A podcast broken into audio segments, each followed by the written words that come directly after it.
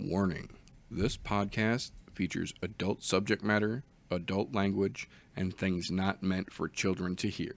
Viewer discretion is advised. You've been warned. Welcome back, ladies and gentlemen, to another episode of the I'm No Joe podcast, the place where every armchair quarterback can feel like an Eddie Bravo. Today, like most days, we have got a nice little round table together here of gentlemen to discuss some MMA happenings with you. We may have a few more pop in. We may not. You know how some of those slackers can be. But to kick it off, let's go around the room here real quick. Nick Devine, thank you for coming, sir. Yep, thanks for having me. Nick Devine and Devine on Instagram and YouTube, and thanks for having me. Can't wait to get talking. Absolutely. Down in the other corner here, we have the one, the only, the Golf T Vapes. TJ, how you doing, brother? Thanks for having me. I was ready to get at this. It was a hell of an exciting year. Ready to get down to business, talk some shit, and come up with some crazy fucking ideas that might blow some people's minds if I'm lucky. Yeah, you know how it goes down on the show sometimes. And then last but certainly not least, the young pup on the crew, the man with the plan, RJ. How you doing, brother? Not too bad, man. Just good to be here again. It's gonna be a fun time tonight. Glad to have you, brother. Glad to have you. So before we get into the meat and potatoes of what is going to be next week's first UFC card of 2019, UFC Brooklyn, Cejudo versus Dillashaw, there's a couple of other events that have been going on in the industry here that we want to take a little bit of time to have a little discussion about here. So before we get into the funny stuff, there's just a couple things I want to touch on real quick here. The first thing I want to talk about for just a moment here, because they literally just announced it yesterday and I am extremely excited to talk about, is going to be the High Rollers BJJ Tournament Pittsburgh. So for the uninitiated, the High Rollers is a both gi and no gi submission only Brazilian Jiu-Jitsu grappling tournament system based entirely around cannabis. They call it mixed marijuana arts. Now, it's not a requirement that you be super enthusiastic, but they do require that every competitor smoke before and on occasion during the matches. So this is one of the most free-flowing, most creative, most chill, relaxed, but also technically impressive Brazilian Jiu-Jitsu event series that I have ever seen in my life. I would akin it to the EBI combat Jiu-Jitsu tournaments, but stoned as shit, because these boys are just chiefing like a Cheech and Chong movie the entire time, and everyone watching and not competing is also generally smoking. So it is literally the best of the best, the highest of the high-ranking BJJ practitioners in the world come to either to coach or compete in these events, and you get to see some of the purest and cleanest, also most technically savvy jiu-jitsu moves pulled off by guys who just got done roasting their brain on Fat Bubba Kush. This is not only one of the most entertaining things I've ever seen. As an MMA and a martial arts fan, just some of the creativity that these events inspire, it's almost speech deducing, because you see moves that you'll never get to see in an MMA octagon. You won't get to see this shit pulled off in the UFC or in Bellator, because this is stuff that in reality in an MMA cage you'd be getting your face pounded in or getting kicked in the fucking thigh while you're trying to cinch something up. But in a submission only, you don't have to worry about that stuff because there's no strikes. It's just pure jiu-jitsu. So the creativity of some of the moves, and on the counterpoint, some of the escapes that you see from submission moves during events like this are just off the charts. And I've talked about it a little bit before, but I'm wondering if any of you guys have seen any of these high roller events before. No, I've never seen one before. I'm interested to watch it, though. I've heard a lot about the how them two cultures are always intertwined, and it's very interesting. I'd like to see it, and it's very close to me too. It is. It is. Awesome. That's also one of the reasons I wanted to mention it. Yeah. So that's pretty awesome. I'm right in Philly, and it's in Pittsburgh, right? Pittsburgh, March 30th. Yeah. Yeah, that's pretty cool. Definitely something I've heard of before. Never had a chance to witness the event myself. I'd like to see how it works out compared to a traditional gi no gi competition that doesn't include the extracurricular, which I think is fucking awesome. Right. Little mind bending goes a long way with a lot of body bending. That's all I'm saying. Exactly. So it could be really cool to watch. Would love to see that. Probably gonna have to figure out a way to watch it in one way, shape, or form, even on a replay, just to see how it goes down. Because I think it would be definitely something to behold. Well, and the High Rollers tournament, I guess it would be the production crew or production company, has a YouTube page, and they've got the previous two events highlights, and then in complete form, the entire event from their cameras that they had set up. They actually stream it live on their own YouTube channel for free. And then they broke it down into segments afterwards. So you can watch the individual matches if you just want to see one particular part, or watch the block and watch the whole thing start to finish. So I encourage anybody that hasn't seen it yet, take a little bit of time and troll around on their YouTube. It's beautiful. Some of the matches are just mind-blowing. Yeah, I haven't heard of a High Rollers thing in like 7-8 months now. And I watched the one of the first ones of 2018. That was pretty interesting. I'm kind of excited. San Jose. Yeah, I'm kind of excited about this. I didn't know they did any other ones in 2018 though. They did.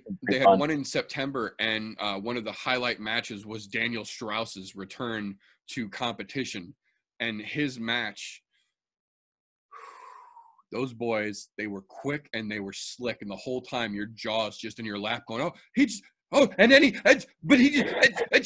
feel like a little kid watching your first sports event, man. They're so quick and they're so smooth, and it's so like technically accurate. You're literally watching like real high level jiu-jitsu practitioners higher than giraffe pussy going at it. I mean, my thing is, I just want to know what strains they're like able to pick from. That'd be interesting to put to the public.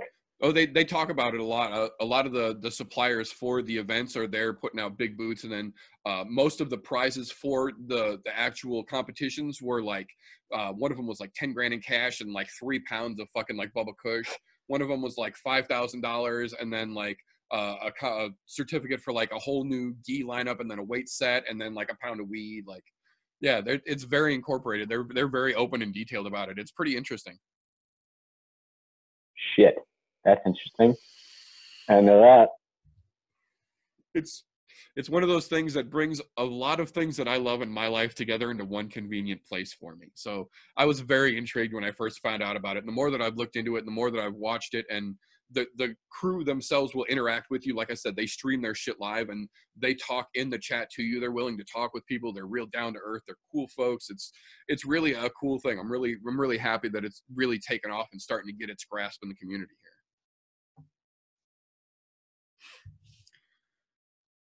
But from that, we will scoot right along here to the next little side note that I want to talk about, because this doesn't have anything to do with this coming up weekend in Brooklyn. This doesn't have anything to do with what we're going to talk about here in just a little bit. What I want to talk about is some of the announcements that have come out during this last week pertaining to the lineup of what is going to be the UFC 235 card. So I've got a little infographic over here. I'm going to try and crop it and put it into the video here when it's all said and done, so you guys will see this in the finished product. But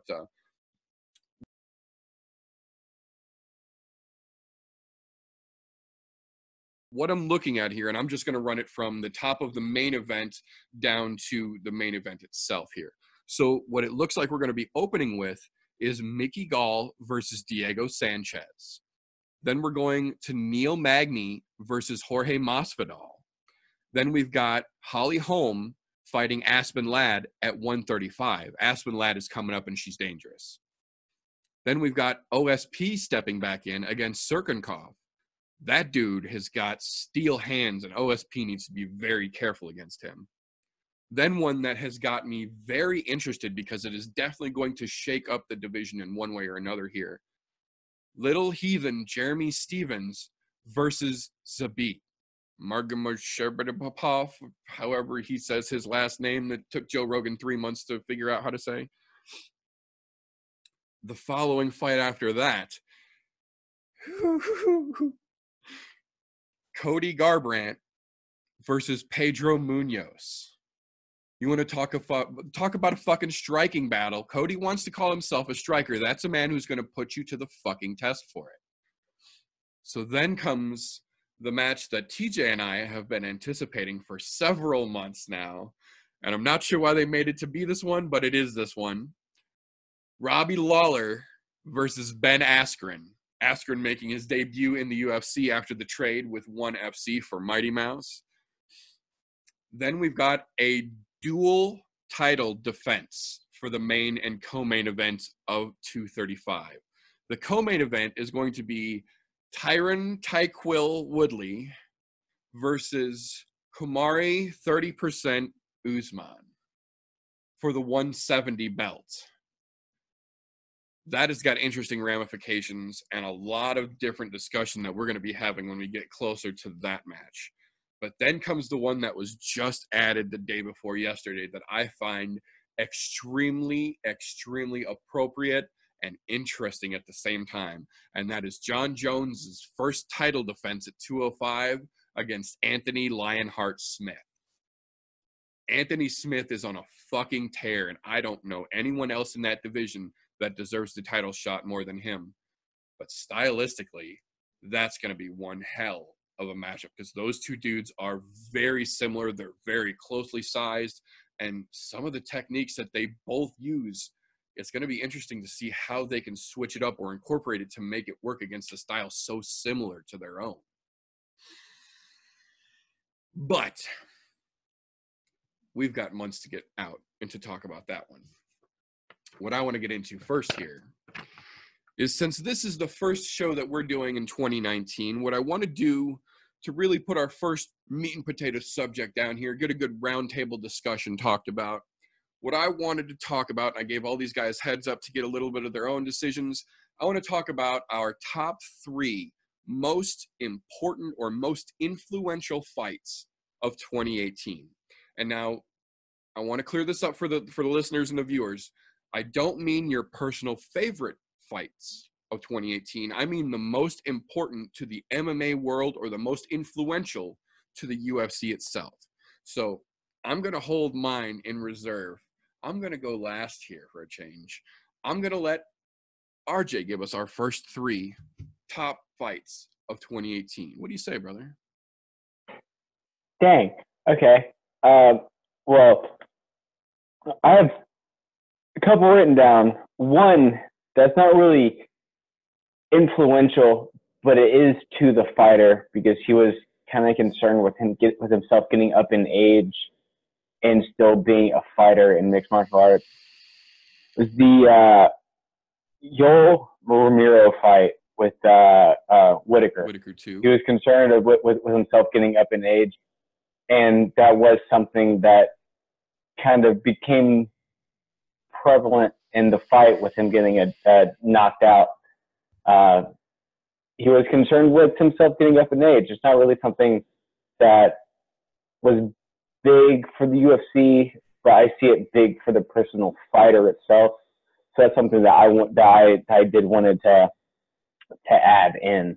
Well, and then to his credit, he also rocked Whitaker and almost put Whitaker out during that fight before the tides changed as well. So I'm not the biggest Yoel Romero fan in the world, but I will gladly give props where props are due. And for a 40-year-old man, that dude's still scary 41. As shit. Yeah, 41 now. That's right. He's still scary as shit. That was his first fight after he turned 21 or 41. He turned 41 like a month and a couple of days before the fight. Yeah, he was very concerned with his age. And then, I mean, one that I don't feel like I couldn't put it down because of just the cockiness of the fighters was the Khabib versus Conor fight, because the overall cockiness between fighter to fighter, like I couldn't, Like, that was one that I had to put on. There's cocky motherfuckers. Absolutely. And the more cocky one got put into his place. Connor got fucked by a rear naked choke. Yeah. And, the Ronaldo-Weidman fight. I wanted to put that one on as well. Because that was a fight that I really look forward to. When they first announced that they were going to do that fight, I really look forward to that, because Weidman being on a rampage that he was at that point of 2018, and then just Ronaldo Souza just dropped him. Jacare's nothing to overlook, man. Yeah. any capacity. Jacare is always dangerous from everywhere. Yeah. Those are my three, though. That's a good three, man. That's a damn good three. So, TJ, what do you got for a top three, brother? Well, I had a kind of a toss-up for what order I wanted to put them in, so I'm not going to leave them in any in particular order, because I had a couple that were kind of close toss-ups. But the first one I'm going to start with is Frankie Edgar, Brian Ortega. Damn good fight. More than one reason for this fight. One, fantastic fight to start with. But two, Ortega, first one to ever put Frankie away. Absolutely. And that was a fucking historic moment, too, because I don't know anyone that saw it. I don't know anyone that watched that fight and saw that coming. No. Frankie's a fucking master, and that was just awe-inspiring.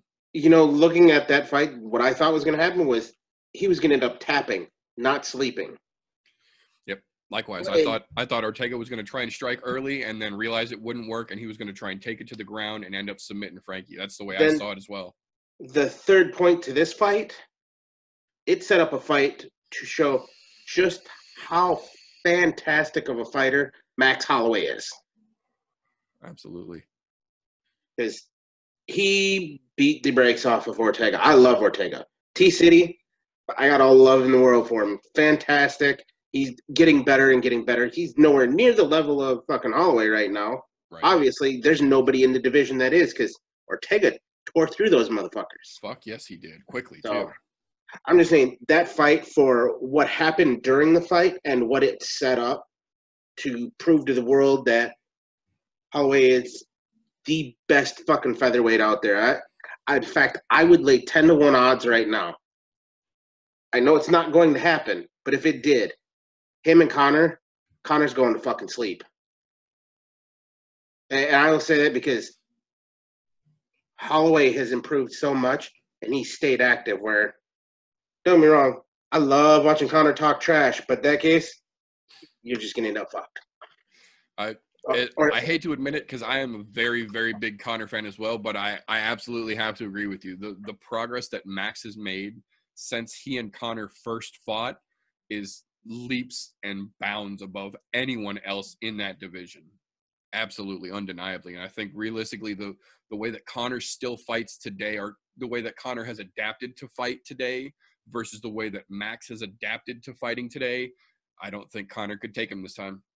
Nope, not at all. Which, no, and that hurts one, a bit. it does, because I like Connor, but I think it's more I like his fucking attitude. Plus, he has a way better gas tank. Holloway does. Yeah, absolutely. He just fucking run the bike on him. He pulled the old Mayweather there and just ride the bike around on him. Yep. No, that was one of them. The other one here is going to throw people a little bit, because it's not a big fight and it didn't have a lot of drastic change for anything, but it did one of my favorite things. It shut somebody the fuck up that I really can't stand. And that match was pretty recent here. Rajan, Al Iaquinta, and Kevin Lee. I can't stand Kevin Lee's shit-talking ass. I'm going to say that right now. Kevin Lee, you are a good fighter. You've made it into the UFC.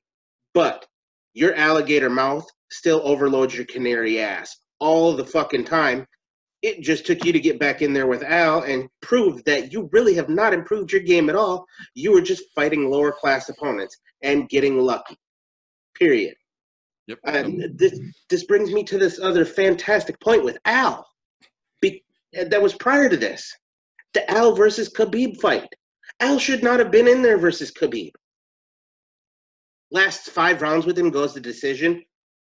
This was one of my honorable mentions because that proves Khabib is very fucking beatable. When you got a guy that goes in there that's training for a 3-round fight, not training for him, and can last all 5 rounds, and stuff takedowns.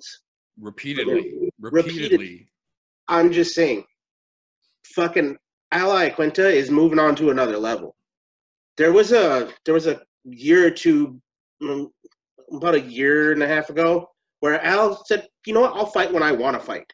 I've got a successful business flipping houses. Now he wants to fight, and he's going in there, and he's kicking ass and taking names. Yes, he lost the Khabib fight, but he took that man the fucking 5 rounds. Nobody else has come close to doing that. So that tells me when it finally happens, and God, I can't wait for it to happen. And it better happen. Tony Ferguson and Khabib. Khabib is fucked. Tony is going to walk a mud hole dry in him. That's Absolutely. Just how that's going to work. Absolutely. And Ally Quinta proved it. That's all I'm saying. So Al beating the piss out of Kevin Lee, shutting that motherfucker up, giving him a little dose of humble pie, fan-fucking-tastic, and just proving Al is someone to be reckoned with. Doesn't matter who he's fighting. Yep. He might not win, but they're going to know they were in a fucking fight. That's for sure. Well, and the thing that a lot of people forget about that Al versus Khabib fight, Al took that fight on 20 hours notice. Yeah, 20 hours. That's right. Not even a single day. He took it on 20 hours notice and then took Khabib to a full decision, 5 rounds, and stuffed takedown after fucking takedown after takedown and stung him with quite a few good shots. So imagine what an Al on a full fucking camp could do against Khabib. I agree completely. I think when they put Tony and Khabib together finally, which is destined to happen here, Tony is going to beat the brakes off of Khabib. And then when Khabib has to start his trail back to the top to get his belt and they throw him to Al, I think Al is going to drop Khabib right back down those rankings to about the middle of the pack where he really should be. Yep. That way he can't wrestle fuck his way to the top anymore. Exactly. But that is what it is. He is that kind of fighter. I can't say anything. Whatever works, I get it. It's not interesting to watch because we all know what you're going to do. You're going to dry hump them until they fucking get rug rash. I get it. Well, and it's not a secret that I am not a Khabib fan. I have not been a Khabib fan. I don't enjoy watching wrestle fuckers on the mat. That's one of the reasons I don't like Cormier. I'm not the biggest Cain Velasquez fan in the world, and I know that's not a popular opinion, but I think there should be more skill to your game than just being able to hold a guy down until he runs out of options for you. That's a one-trick pony scenario in my point of view. But I will give credit where credit is due in the Khabib case here. He sticks to that policy that is do what got you to the dance. And what got him to the UFC is holding dudes down until they fucking run out of energy and then either submitting them or punching them till the fucking ref stops. And to his credit, he still is doing that just as much and to just as strong of an extent as he has been the progress of his entire career. So, I mean, I'll give him that, I guess. Yeah. Can't take it away from him, I guess. I understand that. Right. And all that brings me down to one last one. And this one, I think this should have made everybody's top list, period. Because Jones versus Gustafson, too. Period. Why? Because there's only 2 words that need to be said about this fight. We all know how it went down. It was a fantastic fight. To watch, but there's only 2 true words that need to be said. Daddy's home. Damn right. I thought you were going to say pictogram, but that works too. No, fucking daddy is home and back to running the division. I'm for lack of better terms, I'm cautiously optimistic. Yes, I think that's a good phrasing. Because I really, really, really hope fucking John has got his shit together. I love John Bones Jones. Even with the terrible, stupid decisions he's fucking made. Yes, repeatedly. On more than one occasion. I get it. You were young, dumb, full of cum. Okay. It is what it is. You're to that point in your, you're now past the 20s. Please. A fucking adult. You're a fantastic fighter. Don't fuck it up for those of us who really want to watch you. I get it. There's a lot of people who are going to say, you're a cheater, this, that. Look, that's already gone through the rigorous role there. They've already proved it was not a purposeful ingestion. So, you know what? I'm going to – oh, this is going to sound so dirty. I'm going to side with you, Sada, to say, yeah, you weren't dirty. It was inadvertent, which is why you only took a minimum sentence. However, pay attention to what you're putting in your fucking body. Don't fuck up again for us. Don't do fucking drugs and drive cars anymore. Yes. Just fucking focus on fighting, beating the brakes off of people, and somehow getting in there to beat DC's ass one more time. But beat him so mercilessly, he'll never think about ever fucking stepping in an octagon again. I want you to break his face, his fucking arms, and maybe if you beat him enough, he'll get skinny. Uh-huh. Yeah, I think that, gets back to that Popeyes. I think the key is to just keep scheduling them fights right away, like they just did. Like I think if he has them scheduled fights, as long as he stays, you know, good with USADA, he's good. But stay active. That's just, you know, he's got that personality. But that's also why everybody likes him, is because everybody likes a good like comeback story. Everybody likes that. Like as much as yes, he's a fuck up. We want to see him do good. Everybody wants to see him do good. Fuck yeah, everybody except DC. Yeah. This fight was one I had to put on there because there was two other fucking fights that I had to put on there as well, but list only being three, I couldn't. So yeah. I'm just gonna throw the other two honorable mentions out there that I had for this. One changed the face of the UFC in my opinion forever. DJ versus Cejudo. That with DJ losing the title, I have this really strange feeling, especially with the Cejudo Dillashaw fight that's about to happen. They're going to nix an entire division. DJ was what kept that together, and to be honest, a split decision like that, I didn't. It was a toss-up. I would have hated to be a judge during that fight. I get it, but that I think is going to change the entire face of the UFC. I have this fucking just sneaking suspicion that this fight, depending on how it goes, will completely remove that division. If Cejudo goes in there and gets his ass handed to him, which I'm pretty sure he's going to,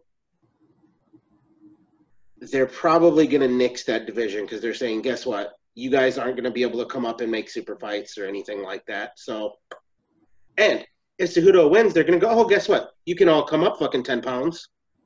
And fighting this division because if Cejudo can beat the champ there, you guys can too. So either way it goes, I have a feeling they're going to nix it. And the other one is a must. Cyborg and Nunes. This was my other honorable mention. I couldn't put it on top because it doesn't really change the face of women's MMA except for it solidifies it. Right. Which is Ronda Rousey was never the face of women's MMA. Yes, she got it to the point where it is, but she was never the face of it. She was a pioneer. Yeah. She was a pioneer. It's kind of like watching Randy Couture. He was a pioneer. One of those guys who helped get it to where it was. But she was never the face. That face is Amanda fucking Nunes. You know what? For now. She – oh, you know, not just – I'm going to say not just for now.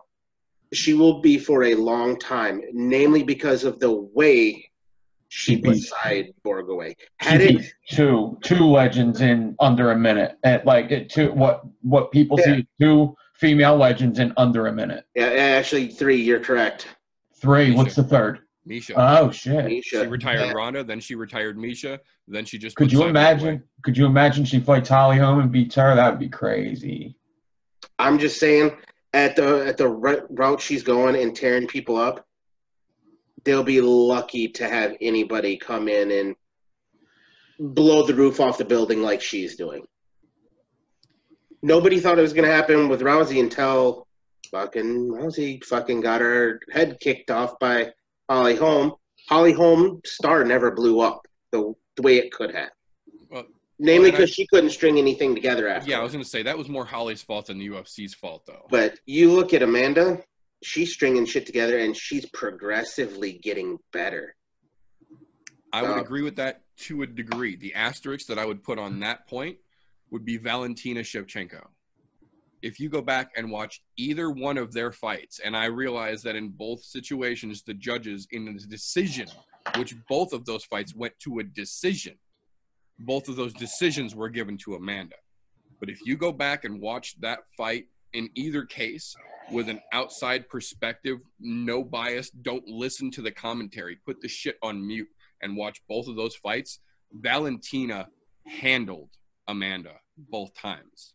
And now Valentina has taken over the 125 division, but plans to go back and fight at 135 again. So if Amanda decides to keep defending that 135 belt and Valentina can figure out what she did wrong to not be able to finish the previous two fights that, in my opinion, she won both of, and she can change that up enough, Valentina can have that 125 and then take that 135 belt and force Amanda to only have 145 to hide out in.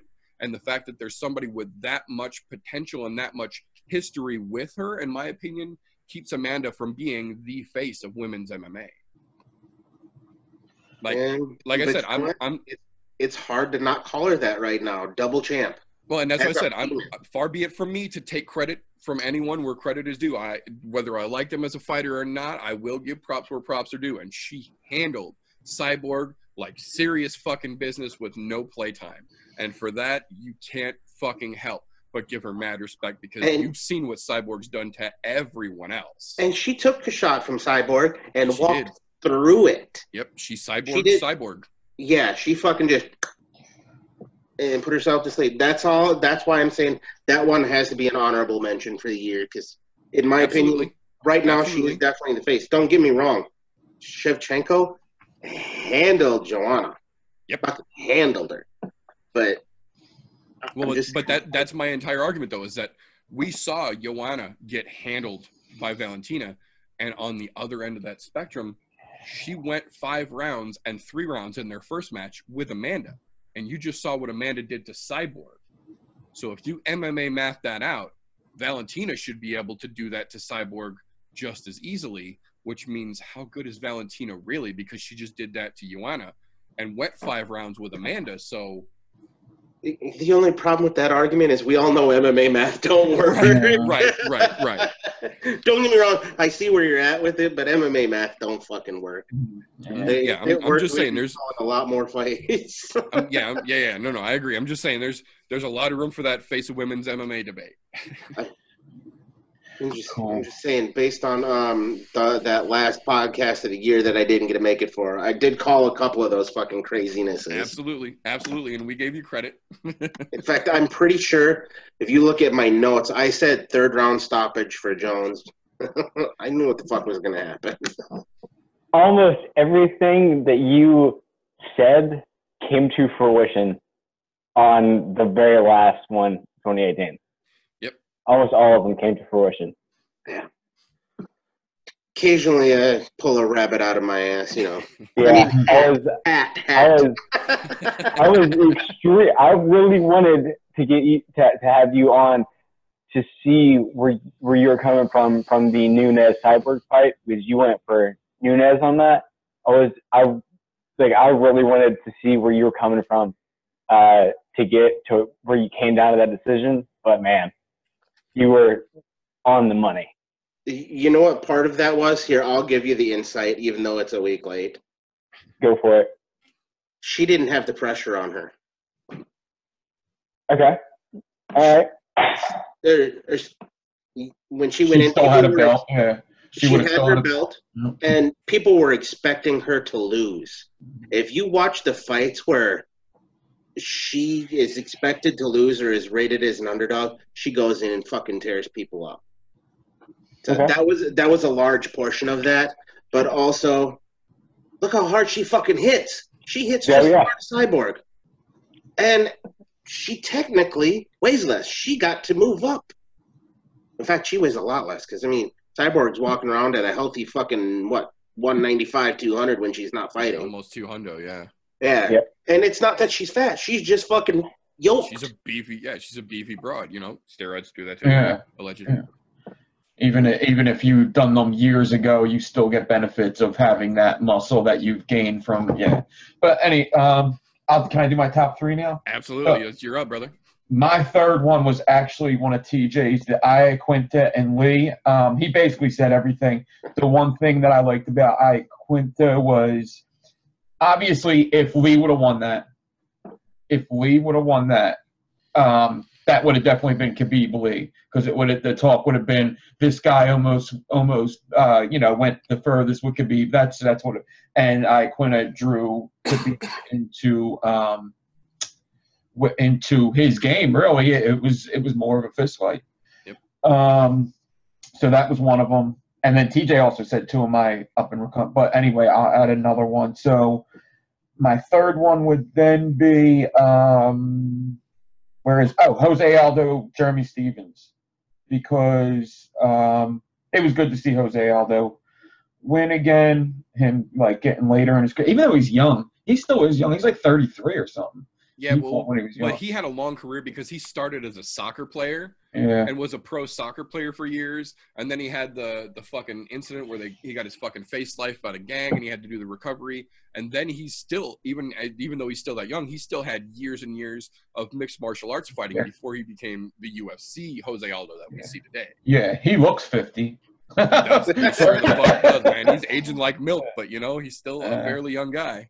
Yeah, but that was awesome to see him win against Stevens, because Stevens, he's one of the scariest fuckers. Yeah, it don't matter what weight class. Like, after what he did to what he does to everybody, but especially what he did to Evans, like, you don't want to be underneath him at any point. So that would be my third one. So two would be, this is kind of all right. It would be the Tyron Woodley versus Till. And that's because we've seen a lot of people that were undefeated go down this year. They got exposed, and that's just going to help Till. So I think I like that, and I like Tyron Woodley. Somebody has to. Yeah, somebody has to, I guess. So it's like, you know, I guess it's a, you know, I kind of like Dana White, I guess, but it's almost like an enemy of my enemy's my friend kind of thing, I guess. Well, to his credit, that's where Tyron got his black belt. When he choked out Till, as they came into the octagon, he was given his black belt on the spot. And he has said in the interviews after that the black belt he got for that submission from his master meant more to him than getting the belt put back around his waist, because he already felt like a champion. But when he showed his ability to put that choke through, and it showed his teacher that he had what it took, and he got that black belt issued to him, that was more important to him. So, again, not my favorite guy in the fucking world, but I'll give props where props are due. Yeah, I mean, I liked seeing it was definitely a more enjoyable fight. I think we've seen with the karate, what is Wonder Boy? Name? Yeah, Wonder Boy, and then with the other jiu-jitsu specialist. What the hell? Anyway, he had them two boring fights, but it came back, and you've seen that. You know, maybe it's not all him with them boring fights. Like it's a two-way dance. And, you've seen that with Till and Wonder Boy. That was a boring fight because that's just Wonder Boy fights. It's just it's very dangerous. And, so then my number one would be Holiday Ortega. So because of what was going on with Max, and Max's, man, he's something else. That fight really showed he's something. And so is Ortega. I mean, he took a fucking beating. But, dude, I think it showed, like, in my mind, Max is – he's a bit punchy. He just talks like that. That's just how he talks now. He slurs a lot. He repeats himself quite a lot.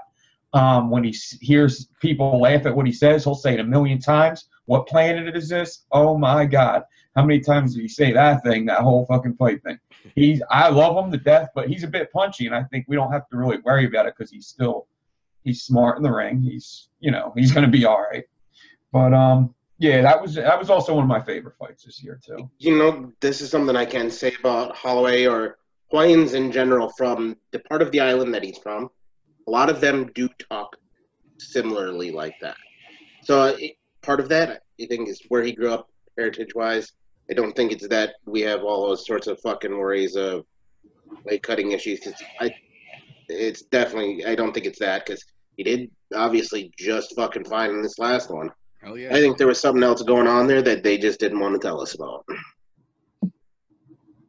Yeah, possibility. Yeah, it's good back though. Y'all were talking about what's his name repeating his words. I believe somebody brung up in a conversation I was talking about like his background and everything, and aphasia. Aphasia is like a medical condition that can cause stuttering. I have it. Where it causes your brain to work faster than your mouth, or your mouth works faster than your brain. People were talking about that being a thing of why he constantly repeats certain words so much is because he's trying to complete his sentence. I have it too.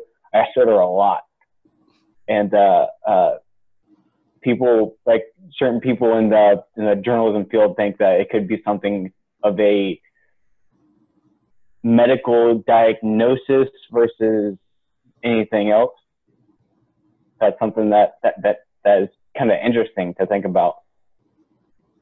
Yeah, and that's something they mention a lot as well. Yeah, and it's automatically people are going to go to the two worst things: either he just got knocked out, or it's weight cut. But it could be just something totally different. I mean.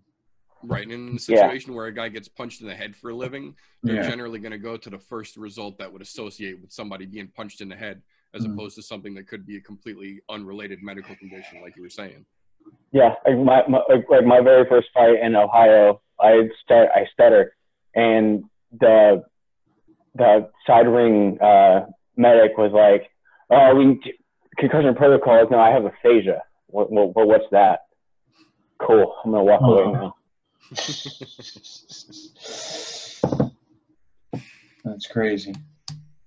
Okay, so I'm gonna run mine down real quick. So before I run my top three, I've got an honorable mention list as well here, because like we said, there was just too many fucking good fights in 2018 to only mention three and not at least give a little hat tip to a couple of the others here. So one that a couple of you guys did mention was Al versus Kevin Lee to both TJ and Nick both mentioned that fight was so fucking monumental for so many fucking reasons. You have to mention that in any list for 2018 as far as I'm concerned. Same with Holloway and Ortega. Same with Nunez versus Cyborg. All three of those are on my honorable mention list here, and I'm glad I was not the only one that mentioned all three of them here. My other three for honorable mention, I would say, was Cowboy versus Mike Perry in Denver for Cowboy's breaking of the most wins in UFC history and for most finishes in the UFC history simultaneously by defeating Mike Perry, the guy that Cowboy's own gym, Jackson Wink, chose over Cowboy and essentially ran Cowboy out of his home gym for over a decade to train the new guy to fight him at home where Cowboy's from. Cowboy comes out and puts on a fucking class on why you don't underestimate somebody. And the look on his face when he peels Mike Perry's fucking arm back and then looks back at the cameraman like he's in a fucking gladiatorial combat scene from an old Roman movie is beautiful. And then as soon as he wins, the first thing he does, he walks to the side of the cage and he points at his old lady and his grandma, and he has his son brought into the fucking ring wearing a Bad Motherfucker Ranch cowboy belt with little boots and earmuffs on. He puts his cowboy hat on, and he parades his son around the fucking ring and then gives his grandma a kiss. That's a fucking monumental moment in 2018 as far as I'm concerned. Fucking A, right, it was. So then you follow that up with another monumental moment of 2018, in my opinion. Valentina Shevchenko versus Joanna Jędrzejczyk. For the fourth fucking time, because they fought in Muay Thai 3 times already. But this time when they fought in the UFC, It was for the new 125 women's belt. And Valentina took that shit without hesitation. I have a very strong feeling that Valentina Shevchenko is holding that 125 belt until she decides that she's done with it. That was a big portion in the MMA side of, or in the women's side of the MMA year of 2018's big things that happened. And then my last honorable mention that I've got to throw out there, because this has set up some big things that are coming in 2019 now, is Israel Adesanya versus Derek Brunson. I have been screaming from the fucking rooftops about Israel Adesanya since they first announced they brought him into the UFC and they gave him his contract. And every single fucking fight this kid has been in there, he has proved why I've been screaming about him so much. He, like Joe Rogan himself says, looked like he was in the Matrix in that fight against Derek Brunson. He was never in any sort of trouble. He was out of the way of everything, and he could almost see the angles. You could watch the gears turning as he would step out and fucking drop on him or counter and pick him apart, step out of the way, lead him to the cage where he wanted him to. It was reminiscent of watching a cat play with a mouse. There was never a point where Derek Brunson had any hope in that fight.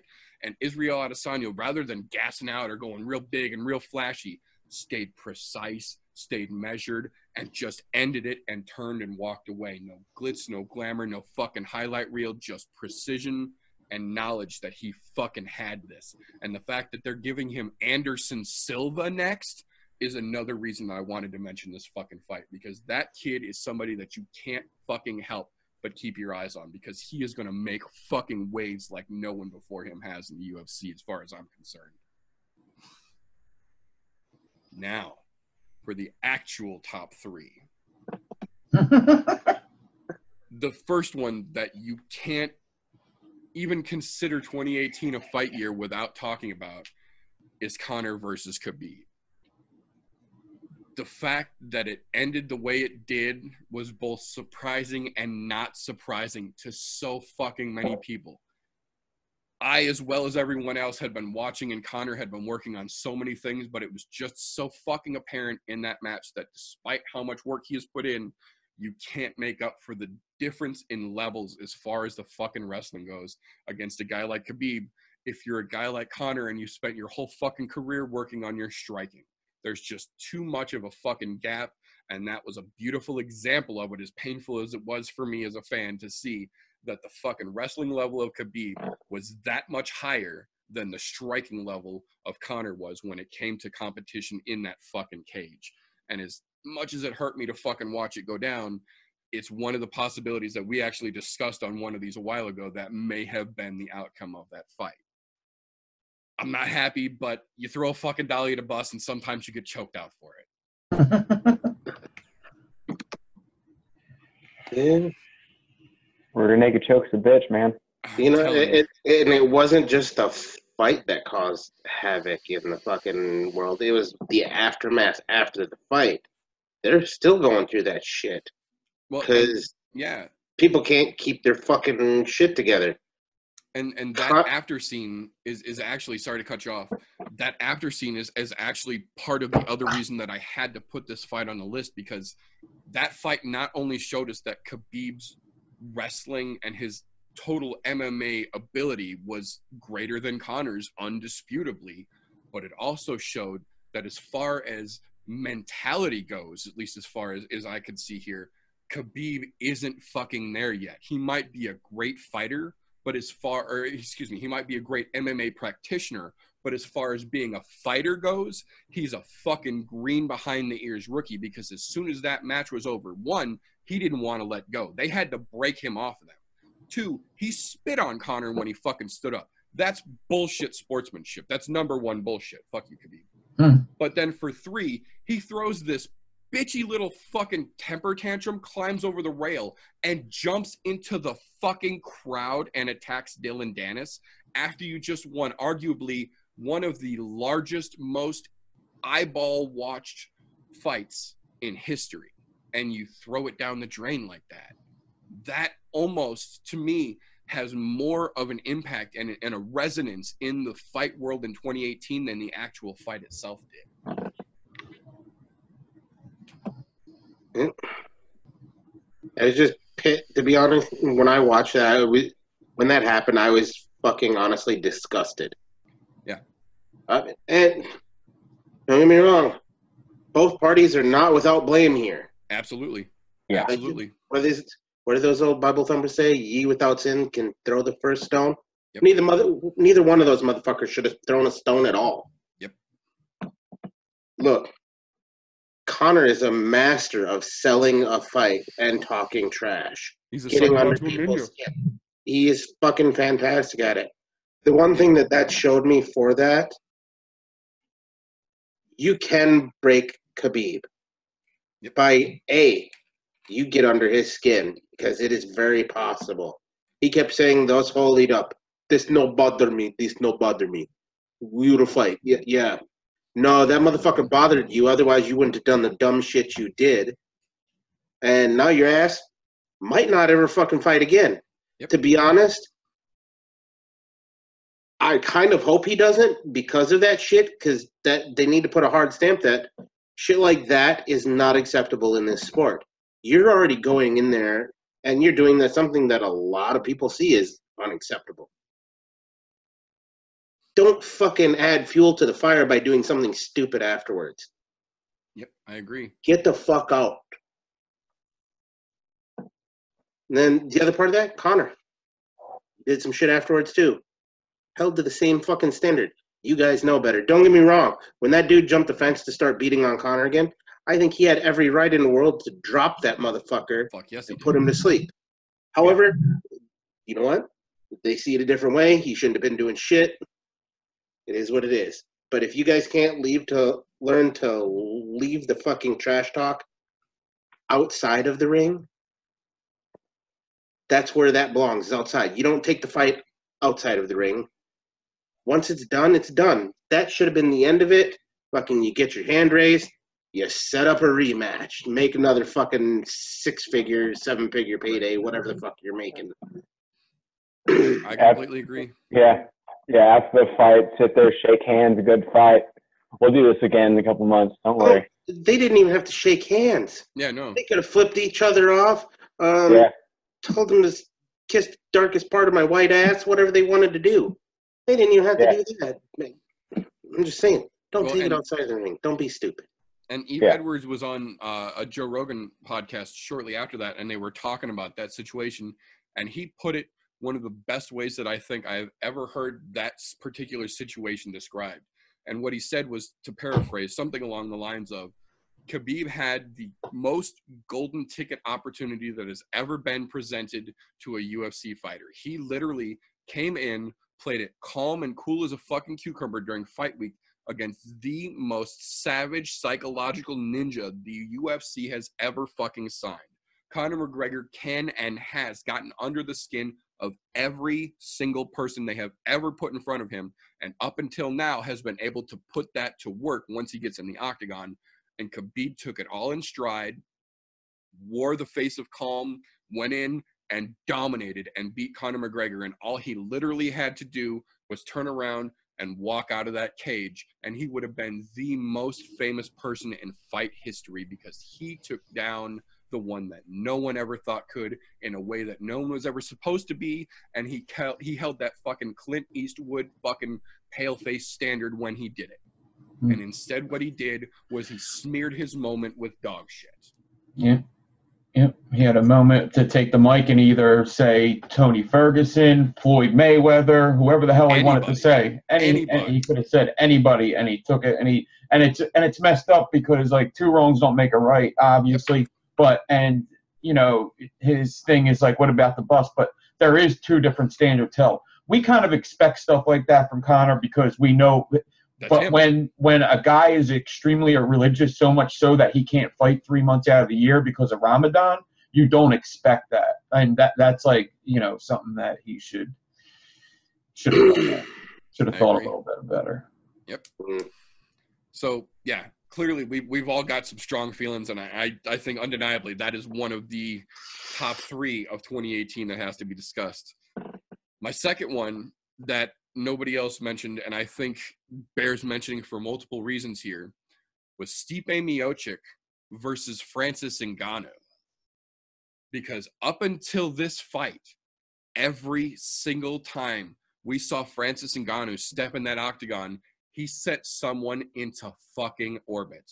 And poor Alistair Overeem got astrally fucking projected out of this dimension with that uppercut from hell, setting this fight up. So as far as everyone had seen, Stipe was a bad motherfucker, but Francis was fucking terrifying with the power and the ability in his striking that he had.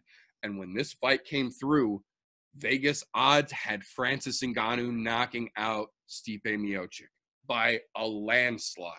And some folks who have faith in Stipe clean fucking house when he put this down, because Stipe didn't just beat Francis Ngannou. Stipe mentally broke Francis Ngannou.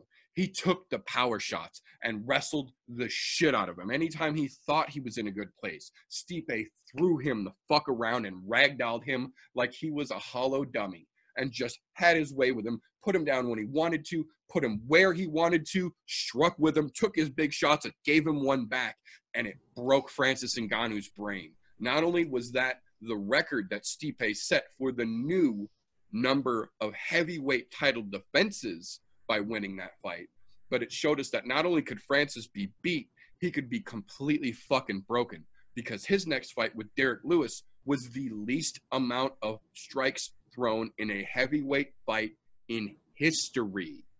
Never before has there been a heavyweight fight with that few strikes thrown, and it was very clear that Francis was completely gun shy and punch scared the entire match. So it showed that Stipe just fucking decimated the entirety of what Francis Ngannou became, and that also turned around and set up the super fight of super fights for this year, Stipe versus DC, which tragically ended with that wrestler slip into the uppercut after 3 eye pokes that got DC the knockout over Stipe and made him the quote-unquote champ with an asterisk, because daddy's home.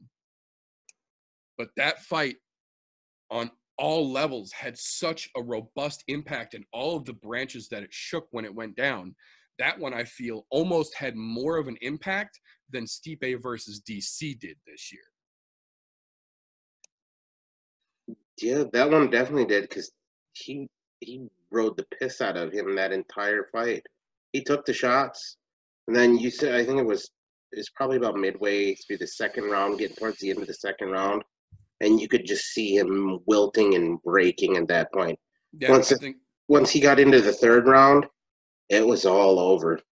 All you were doing at that point, you were physically taking that man's will, his pride, his manhood, and removing it from him for the world to see. Removing it for the next fight. He beat him so much, he beat him in 2 fights in a row. Fuck yeah, he did. He whipped his ass so bad that he lost twice in a row. Yeah, he won. Stipe won the fight with Black Beast and Ngannou. No shit. So the final top 3 fight of 2018, in my opinion here, there were literally 2 that I could not differentiate between the 2 as far as impact in the world of MMA and in the UFC as an organization, the effect that these 2 fights had on the overall scale of the things that we talk about here. I couldn't differentiate, so I had to include both of them. The first one we talked a little bit about earlier was Rose Namajunas versus Joanna Jędrzejczyk 2.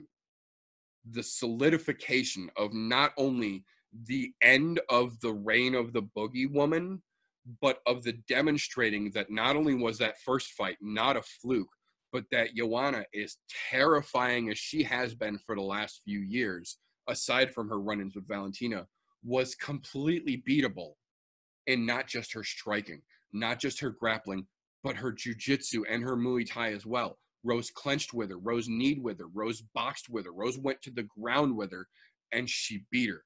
And she beat her so bad that she ran Joanna out of the 115 division, which was her division, the strawweight queen. She took it on as her fucking name. Rose ran her up to 125, which Valentina shut the door when she got there. But then Rose has gone on and is now already lined up for another title defense again. Rose has basically stamped her fucking name on that 115 division so hard that it smudged the ink that used to say Ioana and Jacek. The other fight that, in my opinion, ties it for that tier of solidification in a division that was unrivaled was TJ Dillashaw versus Cody Garbrandt 2. TJ versus Cody 1 was fucking insane. The end when TJ stands up and fucking screams in Cody's face gives me goosebumps just talking about it. That was the most pure, adrenaline-fueled, primitive feeling of fucking grr that has ever been demonstrated in an octagon since Robbie Lawler versus the Red Queen when he had his lips split and he spit the fucking blood on the ground. That was pretty cool. But TJ Dillashaw not just coming back in and showing Cody that he wasn't better than him in any aspects, but showing that he could not only do it again, but do it quicker and more efficiently to solidify any rumors and any fucking doubts about TJ's ability versus Cody's mouth running and lack of results for it. It was just unrealistic, and especially considering the whole thing really came to fruition based off of the way that Cody Garbrandt had handily beat the shit out of Dominic Cruz versus the way that TJ and Dominic Cruz's fight had gone very differently when they fought, and that was being used as the fuel for much of the hype of the original fight. And then you see TJ handle Cody the first time, and there was all the talk of it being a fluke and anybody can get lucky one time, and TJ the whole fucking time with that shit-eating grin that you couldn't have paid him to remove, doing every bit of press they asked him to, just kept calm and said that it wasn't a fluke and I'm here to prove it. And when I'm done, Cody can go back to wherever the fuck he came from because he won't have a place here anymore. And then he went in and he fucked Cody Garbrandt up, and he did it so quickly and so efficiently and so undeniably. I actually rewatched that fight again with my wife last night, and at the end when they step in to peel TJ Dillashaw off of Cody Garbrandt, he is quite literally only upright because the fence is behind him. He has fallen back, his arms are completely down, his legs go jello, and he wedges himself at an odd angle against the fence, and you see his neck actually go completely limp and fall against the fence as TJ is going to throw the last shot before they pull him off. And then Cody turned around and said, well, I was okay, why'd you stop the fight? Nah, son. TJ worked you so hard your body shut down and you weren't aware. That solidified one of the reasons that I, at least in my opinion, that they gave TJ the opportunity now to potentially come in and kill the flyweight division with this super fight against Henry Cejudo coming up next weekend.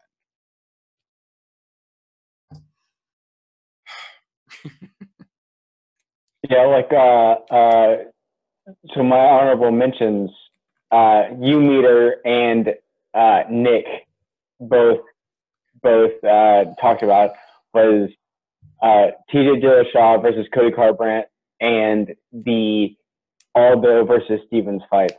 I didn't want to say them because those were both really good fights, but those are a top of my picks. I didn't want to say them because I don't want to be that person that makes somebody like, oh shit, well I gotta pick something else. As we were talking about earlier, I got a couple extras. So I just went with the first three I wrote down in my book. But yeah, those were some hell of a fight. There was so many to choose from this year that had such fantastic things that were happening. I think one of my favorite things watching all year, personally watching fighters, with the exception of one fight. God, I wish I could fucking erase that from my memory. Was watching Derek Lewis all year long. With the exception of the Ngannou fight, yeah, he was fucking fire all year long. I was very pissed off that he took that fight with Cormier on fucking 5 weeks' notice. Yep.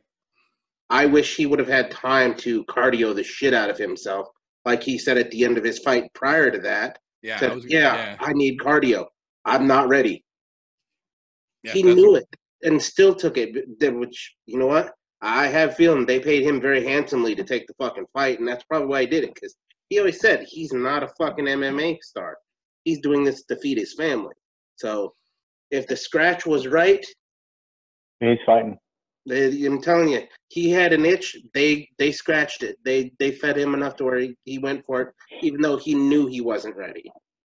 I agree. I completely agree. And I was actually just getting ready to talk about that. I think that one of the main reasons that happened was because they, and by they I mean the UFC whoever's that make the fucking official decisions, backed a dump truck full of fucking cash up to Derek Lewis's Houston house and filled his fucking front yard with it, because literally we went from him in the octagon standing there talking to Joe Rogan, and Joe Rogan specifically said, do you feel that a title shot is next for you? And his response was, fuck no, I need to take my black ass and go get some fucking cardio.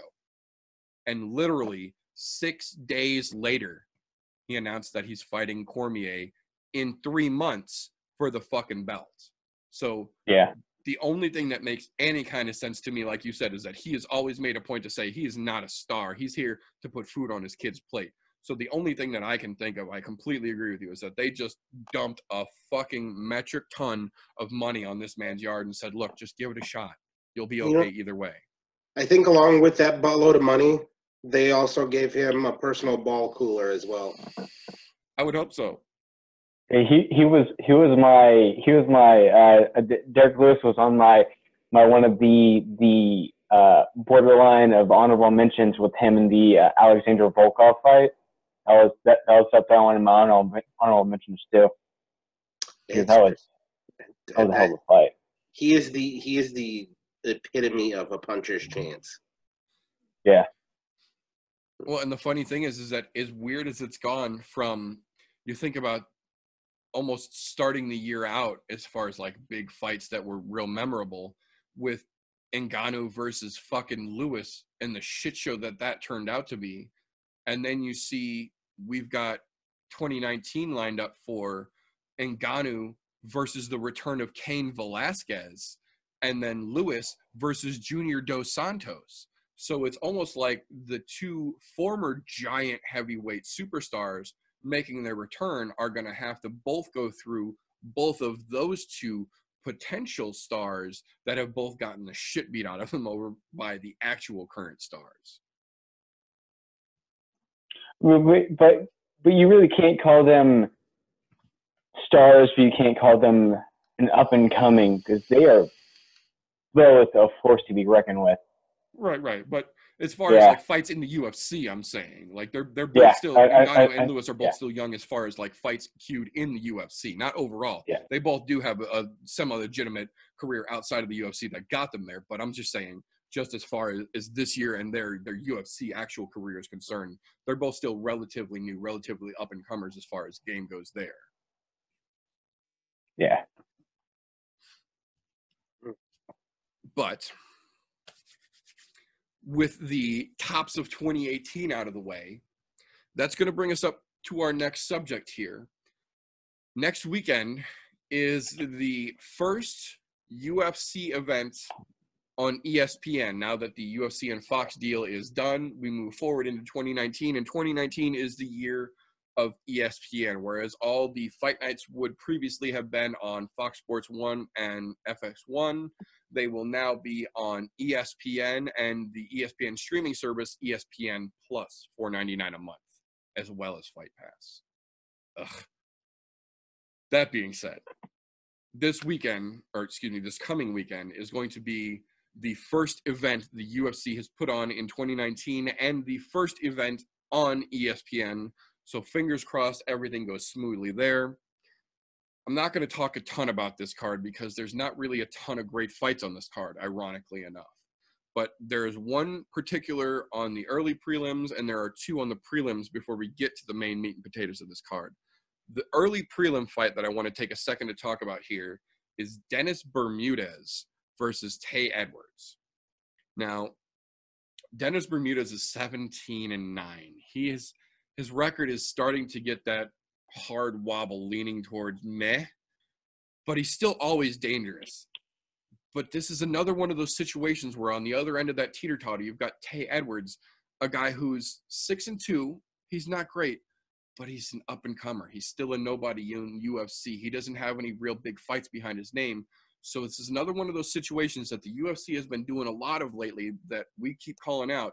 It seems like they're taking that old dog and they're using him as a fucking gatekeeper for one of the new up-and-coming kids. They're taking a guy who's got a lot of experience, who's got a lot of technique and a lot of ability, but he's starting to get that road mileage on him a little bit. And you can see his tenacity is starting to wane just a little bit.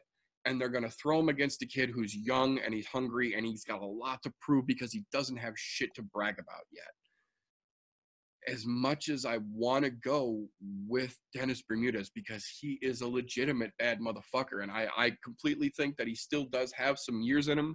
He's got some fights in him. Watching some footage on Tay Edwards, I think that this is going to be one of those situations where the old dog they threw out, hoping to keep the gate closed, is going to get his ass handed to him as the young kid comes running right through and tries to fucking make a name for himself. Mm, cue the gatekeeper music for fucking... That's the same thing fucking UFC always does. There's a gatekeeper, and that's that middle of the road. You had a good fucking run at one point, and you tailed off, so we're going to set you up as the gatekeeper to all these young up-and-comers. I mean, I don't know how long they've tried to do it with Cerrone, who is ironically on the same card, to make him the gatekeeper, but he keeps fucking shutting down people who are coming through. He's let a couple in. Don't get me wrong, but overall, he ain't done yet. No. Bermudez, on the other hand, sorry, dude, you've been tailing off for a couple of years now. You had a good run at one point, but it's time to think about possibly hanging him up. I mean, if you look at another fight on the early prelim, what was it, the Lineker-Sandhagen? Lineker, yeah. Yeah. Have you 31-8 versus 9-1? Yeah. Talk about a gatekeeper. Yeah, it's another exactly same situation. Talk about a gatekeeper. Yeah, that one I kind of feel like is. As mile heavy as Lineker is, the problem with Lineker is that they don't call him Hands of Stone for no fucking reason. That little dude, even as worn as he's fucking getting, he can put anybody's fucking lights out if he catches you with that right shot. So, I mean, as much as he is a gatekeeper, he's also kind of the schoolyard supervisor because he could hit you with that fucking ruler and put your ass in check real fucking quick, just as easily as you can outrun him. Yeah, like when we were like before we got this going earlier today, I was looking at the fight night for the Saturday, and I saw that, and I was instantly just thrown off. I'm like, dude, you're putting a 31 victory versus a 9-1 guy. What are you doing? Yep. What is this? That is stupid. Yep, I agree. So now, we move into the actual prelim card. There's two fights that I want to talk about here. So the first one that I want to talk about, much as I don't fucking want to because I hate this motherfucker so bad, is Joseph Benavidez versus Dennis Ortiz 2. Now, I don't like Joseph Benavidez. I don't like his style. I don't like his fucking personality. I wonder daily how the fuck Megan O'Leary managed to find him interesting enough to marry him. She seems like a great person, and he's about as fun as a wet fucking blanket. But as far as the fights go, he has spent this last week doing press unto himself with ESPN and a couple of other different media outlet journalists talking about how not only does he not feel that the flyweight division is not going away regardless of the outcome of Dillashaw versus Cejudo, he went so far as to say that during this last week, he signed a new 4-fight contract with the UFC at flyweight. As much as I don't like him, and I definitely hope he gets the shit beat out of him by Dennis Ortiz because he manhandled him the first time, and I think Ortiz is due for a come up here, I kind of feel like either he's blowing smoke out his ass trying to make that face of the flyweight still a thing, even though we're all kind of anticipating TJ Dillashaw, as he so elegantly put it, getting paid a lot of money to kill the division. I kind of have to wonder, as cocky and confident as he's being and open as he's being about his new contract obligations being specifically set at 125, is this really just an angle by the UFC to try and hype up the potential of the division being killed?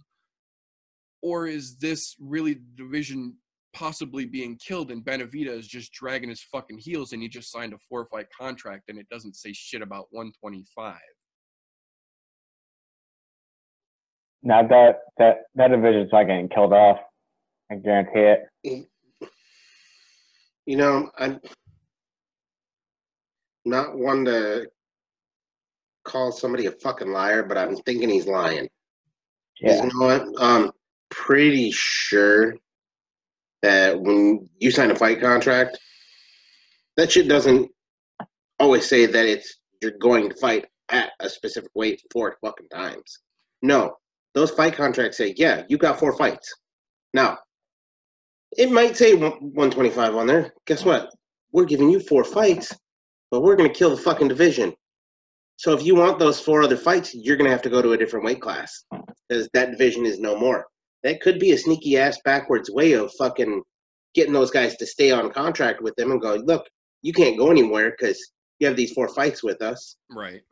We're going to kill the division, so if you want these 4 fights or to get relief, you have to go up a weight class, or you're going to have to fight us to get released. Yeah, I don't think that class is going to get torn down. Like, I fight for a company that Dana owns, so that weight class is the most overly saturated weight class in our state, in the state of Ohio. That is the most oversaturated weight class. There's no way that weight class is going to get broken off. No way. And that's actually one of the reasons why I specifically wanted to get your opinion on this, because it's one of the few things that I haven't been able to find, much as my Google Foo is finally sharpened. I couldn't find a specific contract or a copy of a contract, and I'm guessing it's because of the NDAs that come along with it. But I couldn't find anything relating to a specific contract similar to what Zuffa might use that I could use as an example to say, well, yes, it does say that you fight at this weight class, or just says that you get this many fights. So I was wondering if maybe you had any inside input on that. So my contract for 2019 is, it has your weight class listed, but it has a weight class listed for an opportunity to move up. But with that being said, I'm still listed as a bantamweight fighter. Right. So in order for me to move up, I have to make headway into the next weight class.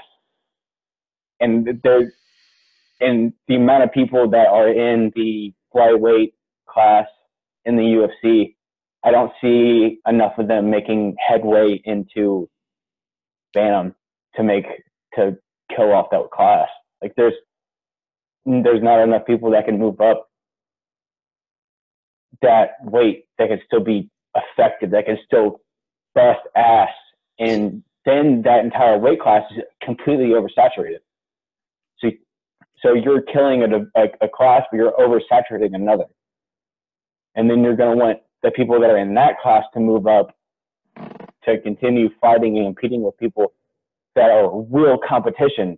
But again, you're oversaturating weight classes. That's not a smart move. You're putting more people to sign for this title fight and that title fight and cause drama and all this kind of other thing. But then you're putting too many names in a bucket at once. That's not how you operate a business. We had the same. I was just at training like 2 days ago. We were talking about this. Because if they shut the weight class down, we would probably shut the weight class down. We're owned and operated by the same people. Right. I don't see it happening, because we have, from what they said earlier this week, there's 134 people that fight in the flyweight class in just the state of Ohio alone. That's 134 people that have to move up to bantamweight or drop out of the fucking league. And there's a lot of good fighters in that class. I understand the oversaturating the next, saturating the next fucking weight class up. However, how many fighters are there that walk around 2-3 weight classes above and drop that weight to get down to that? Yeah.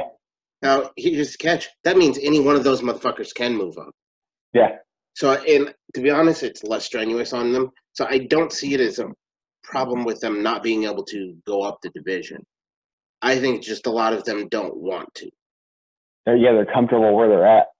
Yeah. They're comfortable with their, that's fine. I get it. But at the same time, I have this strange inkling that they are going to end up killing that division off. Well, and to that point, I've also heard recently on a couple of the message boards that I watch for little tidbits and rumors and things here, there's been a lot more it's been around for a while, but it's been a lot more prevalent lately since we've been coming up on this fight with as much hype as around this fight. One of the rumors floating around right now is that the reason that they're trying to, quote-unquote, kill off the flyweight division in the UFC is Dana has always said that the flyweight division has never been a draw. Even with somebody as dominant as fucking DJ, it was never enough of a draw. And there's so fucking many more flyweights than there are numbers-wise in any of the other divisions that it's actually a little bit of an impedance trying to put cards together, because you constantly have to look out, regardless of the other divisions that you got. You have multiple fights that you have to make to move the flyweight division along so that it's not getting stagnant because of how many fighters there are. And that one of the things they might be trying to do because of that, and I don't know how feasible it's going to be realistically, but it is an interesting idea, is that when the UFC potentially cuts the flyweights off, that there's going to be some sort of other organization, whether it's a UFC off branch or whether Golden Pony takes up the fucking reins, or if Bellator picks up and decides that they're going to go with it, or Ryzen or ONE FC or any of the other, you know, predominant organizations are going to pick up and specialize in flyweight and atom weight so that they can keep just the small guys, and that's all the promotion is going to be, so that everyone gets the chance to be that big recognized star, because they're going to be the quote-unquote heavyweights of that organization, so that the UFC can focus on their money fights, which everyone knows has never been down in the flyweight division, and they can take their Cejudo versus Dillashaw, throw it out the window, and then it's Dillashaw and up going forward. But at the same time, those guys aren't getting swept to the side. They're getting their own chance to shine in a different organization setup that's just for them. I can see if they do shut off flyweight, it'd be towards the end of this year, because they still have a contract to fulfill. I'd have to say that it had to be towards the end of this year. We just got into this year, and it's already a topic. Right, right. And it's something that we'll see over the next fucking 12 months or so, because we'll know, I would think, by the end of 2019, you will know for sure whether it's going to stay or whether it's going to go. I agree. Unless they do something. Yeah. You know, they always talk, whatchamacallit talks about it all the time. The guy coming in from ONE that got traded for DJ. Askren. Yeah, Askren's talking about my recalling names tonight is terrible. So he's talking about how they do how they do weight differently over there, how they take your hydration levels or whatever, and essentially that would move everybody up.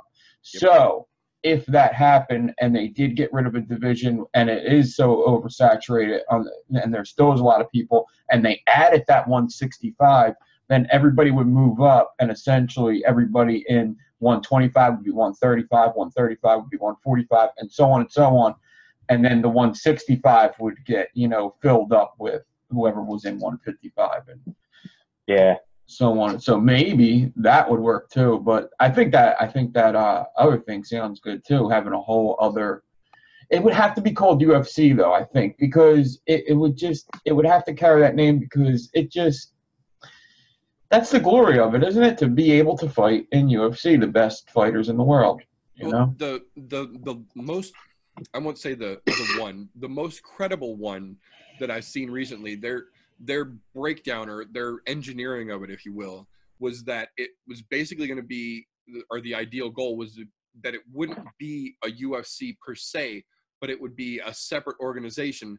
That way you could take the smaller guys, which are often overlooked in many of the organizations, and have them be able to migrate in and make this a thing of its own for guys from everywhere, from all of the different organizations, where realistically all around the world, the little guys, while some of the big names get some praises, little guys never will draw, at least right now, as much attention as a fucking Stipe DC2 would. Because you could announce that there's a card right now for 4th of July with just DC Stipe. No fucking early prelim, no prelim, just one fucking fight.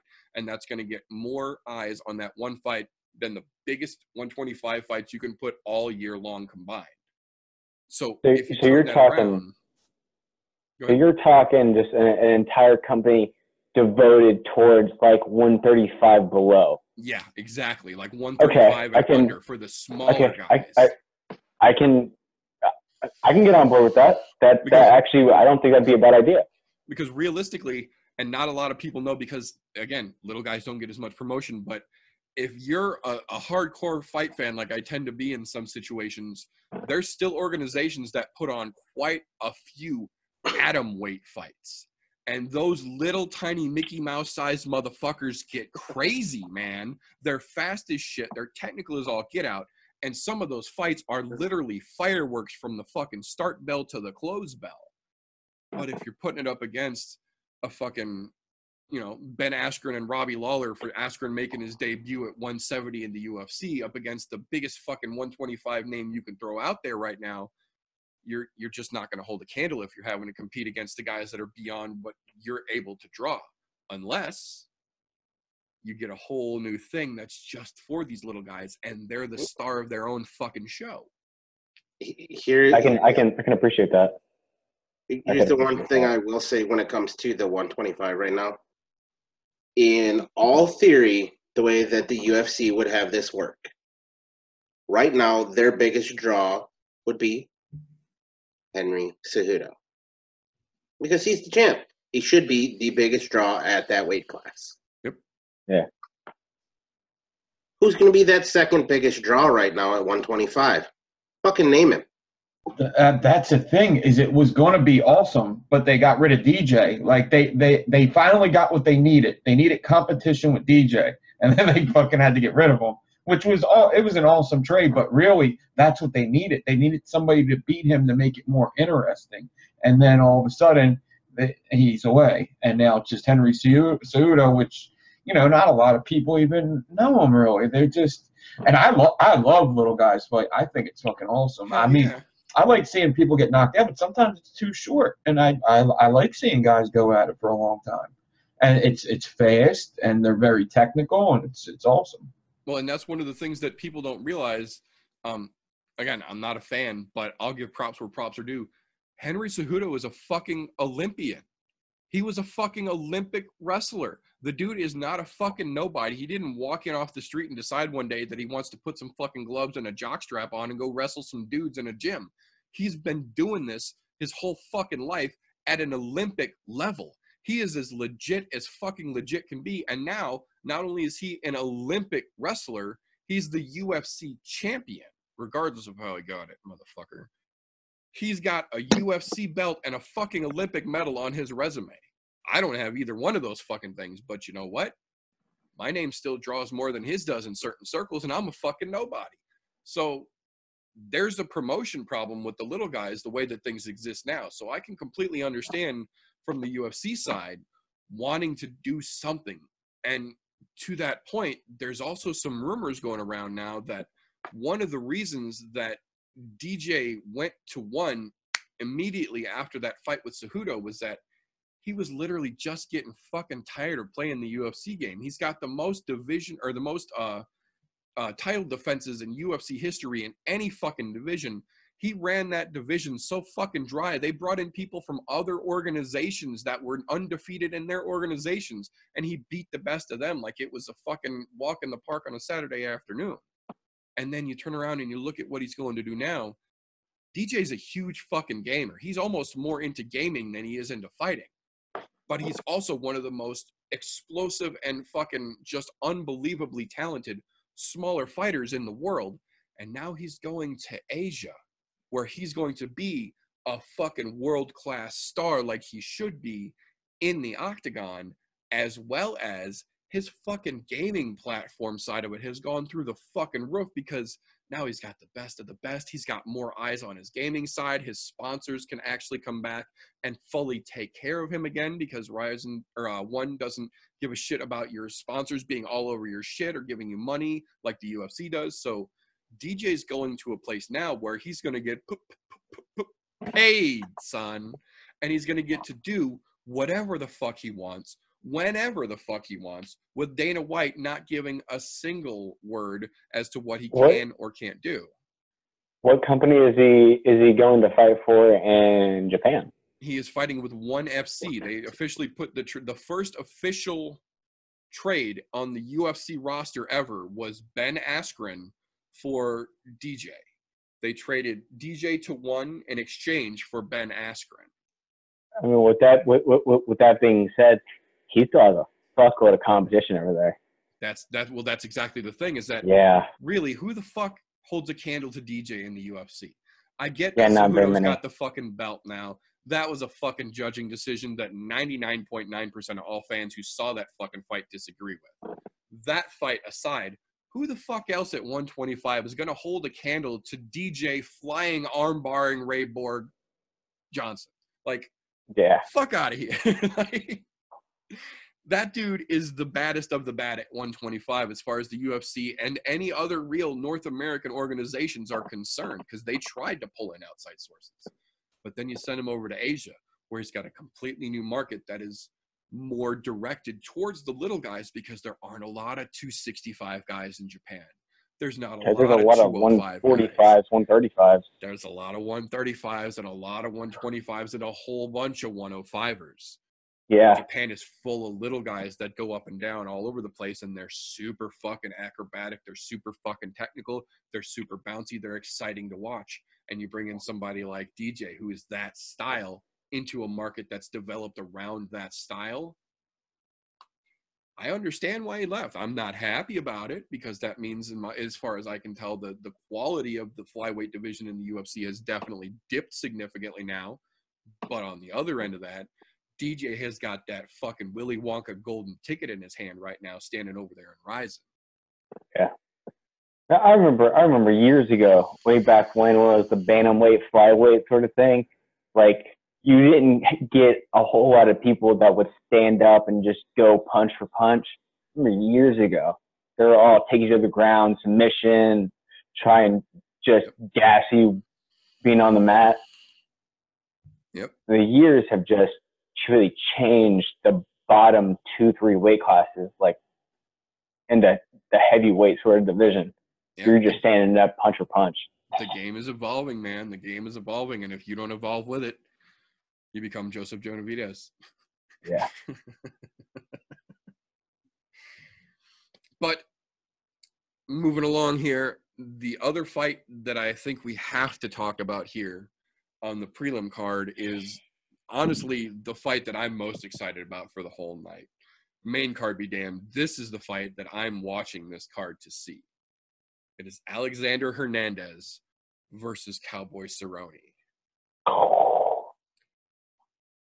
This is another kind of one of those situations where they're kind of throwing that old dog out there as the gatekeeper against the young kid, because Alexander Hernandez is 10-1 overall. I think he's 2-0 in the UFC, but the kid is not anything to be fucking sneezed at. If you watch his fights, the kid is strong and he's fast and he's got a good fight IQ. He sees shit coming and he makes adjustments on the fly. The kid definitely has potential, but at the same time, you're talking about Cowboy fucking Cerrone here. And this man is on the tear of tears. He is on the uphill projection of his career, in my opinion. Not to mention being the current record holder now, whether he takes this to decision or he chokes this fucking kid out in the first round, a win by any way pushes his record for the most wins in the UFC history up another notch and further out of reach of his competition. Same thing potentially with the most UFC finishes in history. So if for some reason, I'm not saying it's not going to happen, this is what I'm hoping is going to happen, but I'm just saying all things being considered, if Cowboy can choke this kid out or knock this kid the fuck out, which we know he's capable of, he puts two UFC records that are both in his name another notch out of the reach of competition that's nowhere near chasing him right now. Plus, it gives Cowboy that much more credibility to try and make the Conor fight that he's trying to root for right now, because Cowboy himself has now officially said it's not what he's asking for, but it's something he would like, because he knows better than to ask for a fight in the current climate of the fight situation we've got. But he has officially stated he would like that fight. And if he handles Alexander Hernandez, especially if it's a knockout or a submission, so he bumps his records up again, it's really going to be hard to try and say that he doesn't deserve this Conor McGregor match to get himself a fucking payday.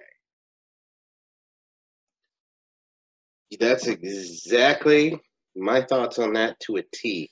I mean, the only one thing that I would add to that, he's been long overdue for a big fucking payday. I agree. You know what? That man, the fucking record speaks for itself. Has put in the work. He's been the fucking company man. They've tried to play him as the gatekeeper, and he has had none of it. He's got put away by some fantastic fighters that have put him down. Yeah, but there's no simple losses. He's never just had his ass kicked. Anytime Cowboys lost, he lost to somebody who earned their fucking victory over him. That's right. And right now, stride. That's it. And right now, I don't think Alexander Hernandez is gonna do that. Look, young buck, you definitely have star potential there, but right now is not your time. Not with what's going on with Donald right now. Oh, Cowboy, he's got this.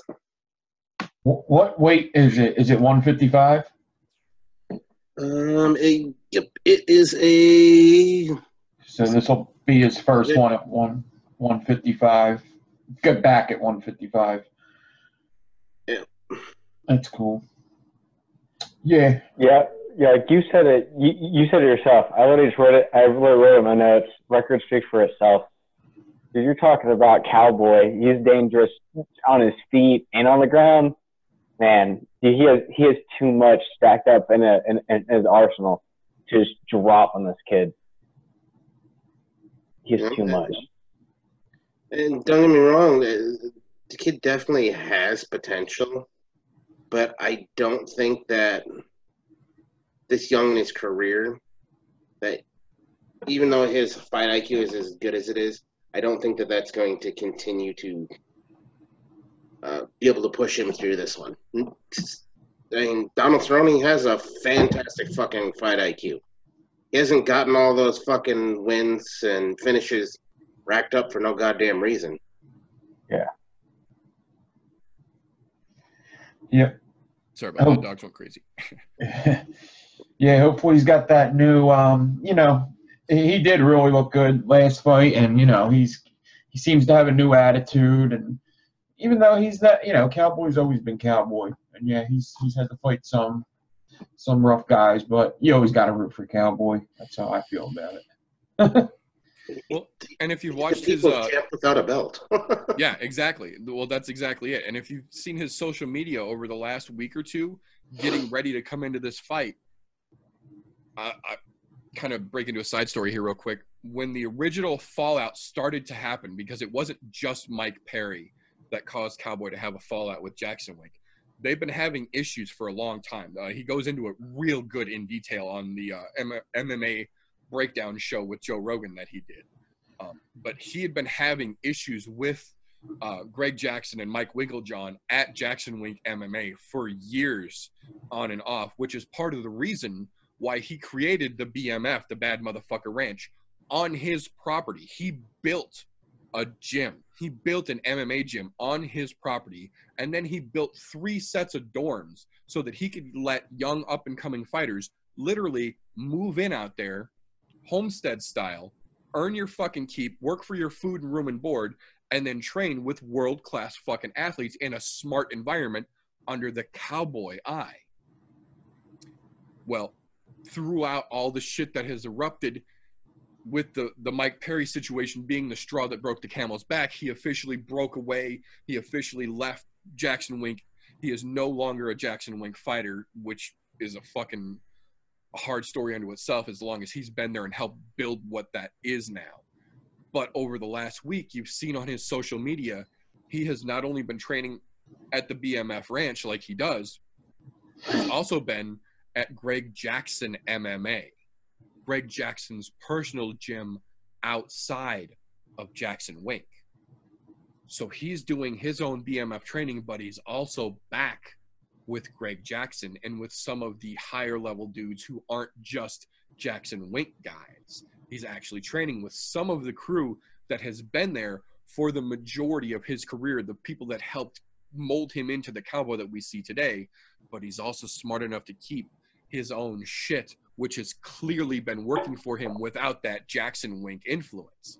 So it's like we're getting this old flash of the cowboy that everyone first saw and fell in love with years ago, mixed in with this new, more intelligent, more overall outlooking cowboy who has started to put more adaptation into his game and started to fill the holes and really started to become the complete fighter that fans like me have really always wanted to see him become. And as a result of it, it's starting to get him notoriety. He's getting bigger fights. He's getting more attention. Even though he's on the prelims here, this is the fight that a lot of the analysts and a lot of nerds like me who love MMA are going fucking crazy over. Like I said, this is the one that I'm watching this card for. But I think Cowboy is going to clean this kid's clock, man. So, that being said, that brings us into the main card. The first fight on the main card this weekend. It's a weird one. I don't understand how this is on the main card, but Cowboy is on the prelim.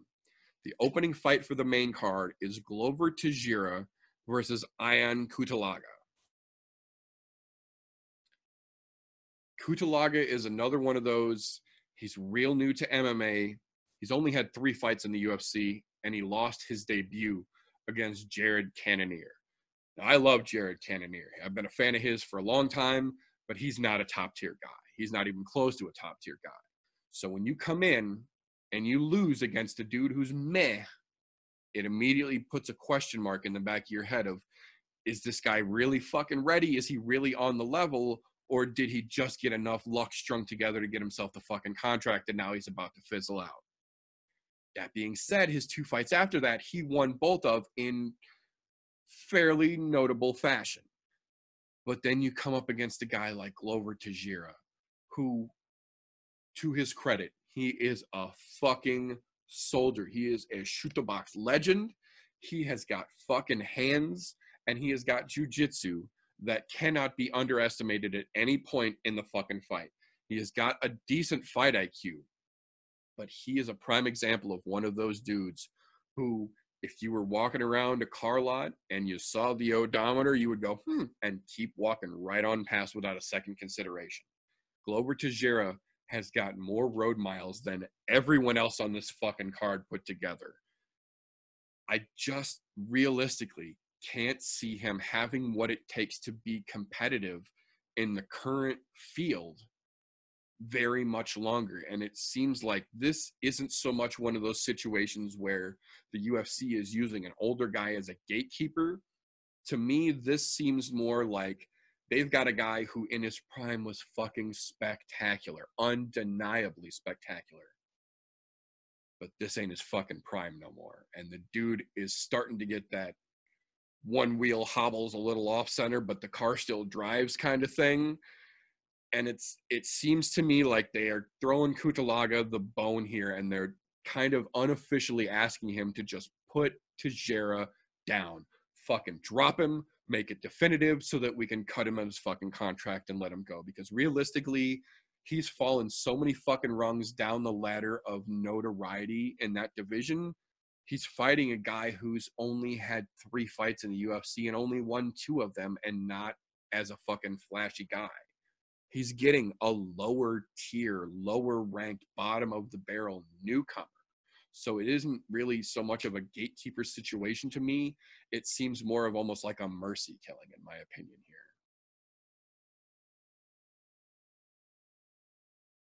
I can see that working that way. But at the same time, I don't think Glover's ready to go. To be honest, if it's a mercy killing they're looking for, they're putting the wrong person in there against him. Because I'm pretty sure Glover's going to end up taking it.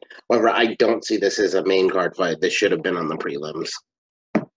Yeah, so I've heard – we were talking about this, and I think that's what's the matter with the lighter divisions too, is I heard Dana White say one time is how the cards are set up is basically through weight. Little guys first, big guys last. And then when there's a title fight, it goes little guys first, big guys last. So title fights are always at the top, obviously. And then underneath that is big guys all the way down to the little guys. Little guys go first. And that, so I think that's how it's working out, which it does seem stupid to have Cowboy on the pre-card and not up fighting, at least co-main. Well, and now that you mention it, I remember hearing Dana say that as well. And as I'm looking down at the card here, we've got heavyweights, or light heavyweights rather, opening the card, then 115 women, then 125 men, then heavyweights, or no, excuse me, then light heavyweights, then heavyweights, then the flyweights for the title. So this card's bouncing all over the place. Yeah, I don't think they knew what they were doing, what they were wanting to do. I think it was just that, oh shit, we've got to put a card together for our first ESPN deal, and we'll use the super fight. And I'm putting this in air quotes because I can't call this a super fight at all. Henry Cejudo has no draw at all. TJ Dillashaw, yes, has draw. Cejudo, he can go fuck himself with a big black dildo in front of everybody, and it can be on pay-per-view and nobody will buy it because nobody cares enough. Yep. But I think this was just the idea of put title, kind of like they did on the first UFC on Fox, where they put a big fight together. But everything else under it, meh. Yeah. It's the same concept here. It's just that they're looking for that initial draw to kind of see where the waters are at, so that way they know how they have to put cards together moving forward for this. I can see that as well. I can definitely see that. So, like I said, this fucking card bounces all over the place. So the next fight on the card, and I do want to take a second to talk about this because this one's going to have interesting ramifications as well. Paige Van Zandt finally makes her fucking return to actually fighting and not just doing UFC press against Rachel Ostovich. Now, these girls are both tiny, tiny, tiny. Paige is 5'2", Rachel is 5'1". These are little girls. Both of them really, really need this win. But aside from both of them really needing this win,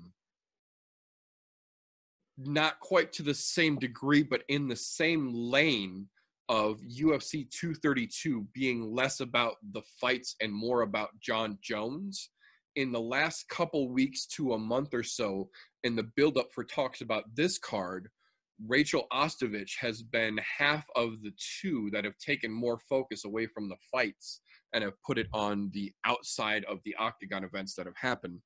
And the reason for that being, for those that are uninitiated, is that last year in November, Rachel Ostovich was assaulted by her husband and had to go through the full public domestic abuse situation. The arrest, the fallout afterwards, the public outcry about it. And the reason that it was such a big deal that she's being put on this card is because one of the next fights that we'll talk about for just a split second, because fuck him, is Greg Hardy. Greg Hardy, for those who don't know, is an ex-NFL player, played for the Cowboys most notably and for several other teams until he was released back in 2014 for beating the shit out of his then, at the time, girlfriend. Documented, went to jail for it. Not a little incident, big fucking deal. Dude beat his lady, dude got arrested, and dude did some fucking time for it.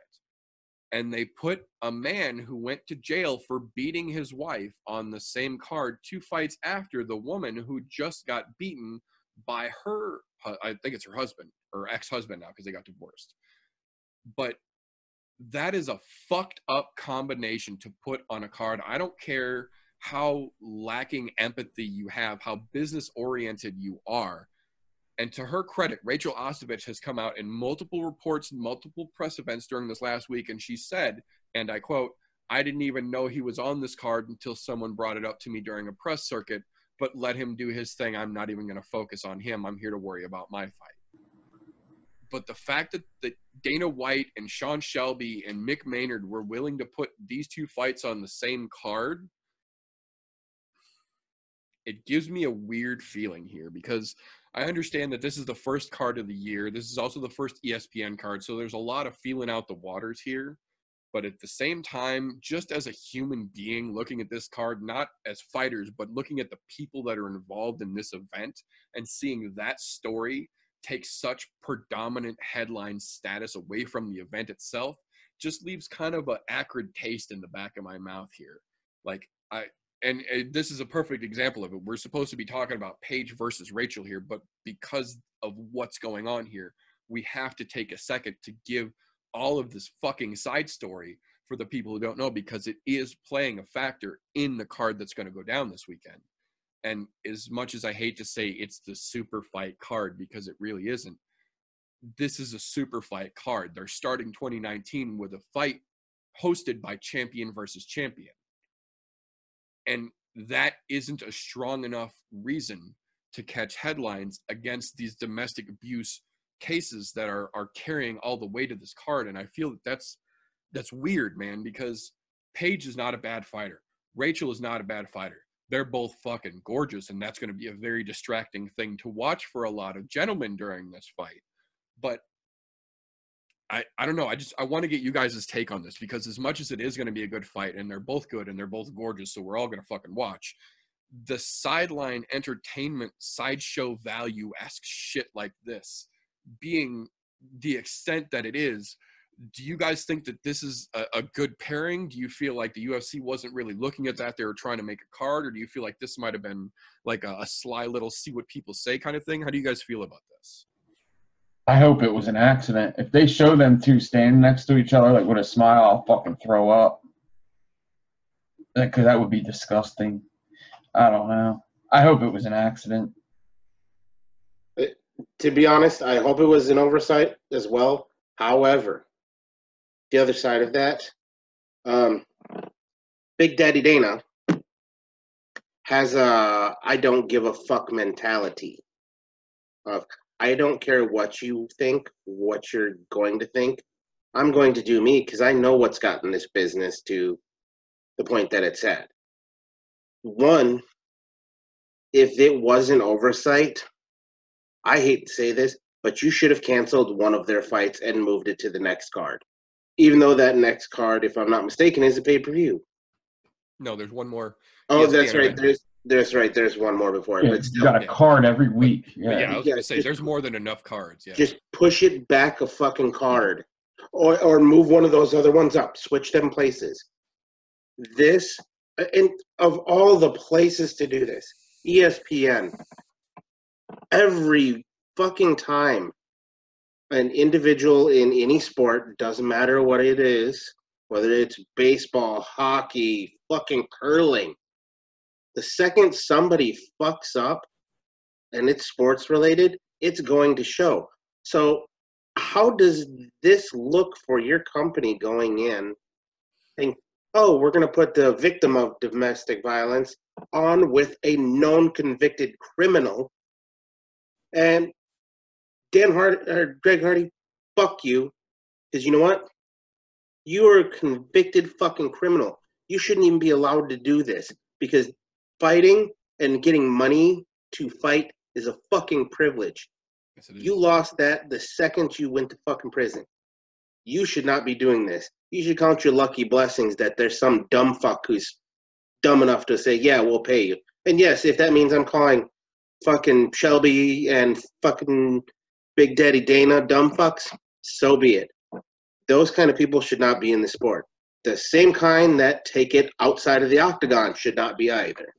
I agree. And that's predominantly this is the worst kind, because you went to fucking jail for beating for a fucking domestic violence. And now you're getting paid to fight? What the fuck is wrong with this picture? Your ass, if anything, should be going fucking living in a gutter somewhere fighting to get your next fucking meal. Yep, and that's predominantly been what this week, because obviously we're not the only fucking MMA show in town. There are lots of very credible, very reputable reporters who have much more access directly to the fighters than we obviously do. But there have been several very predominant MMA journalists during the last week to 2 weeks when they've basically come out and cemented their opinion that they're not going to change this card, that this is how it's going down, that it would have been so fucking simple with all of the fucking cards that they have announced, because they've already released the UFC's first half of the year's lineup. There's more than enough cards that this one fight, which has no bearing on anything, he's not a fucking title contender, he's fighting another nobody. There's no reason this fight couldn't have been taken and put on another card. See, something that's super, super interesting about this is, I said it earlier, and I also said it on the last show of 2018. So I fight for a company that Dana owns out of the Midwest of Ohio. On Sunday, there's a fight. We have a card, and for the light heavyweight title fight of our company is a domestic violence case versus domestic violence case, a father that beat his child versus a child that was beaten by his father.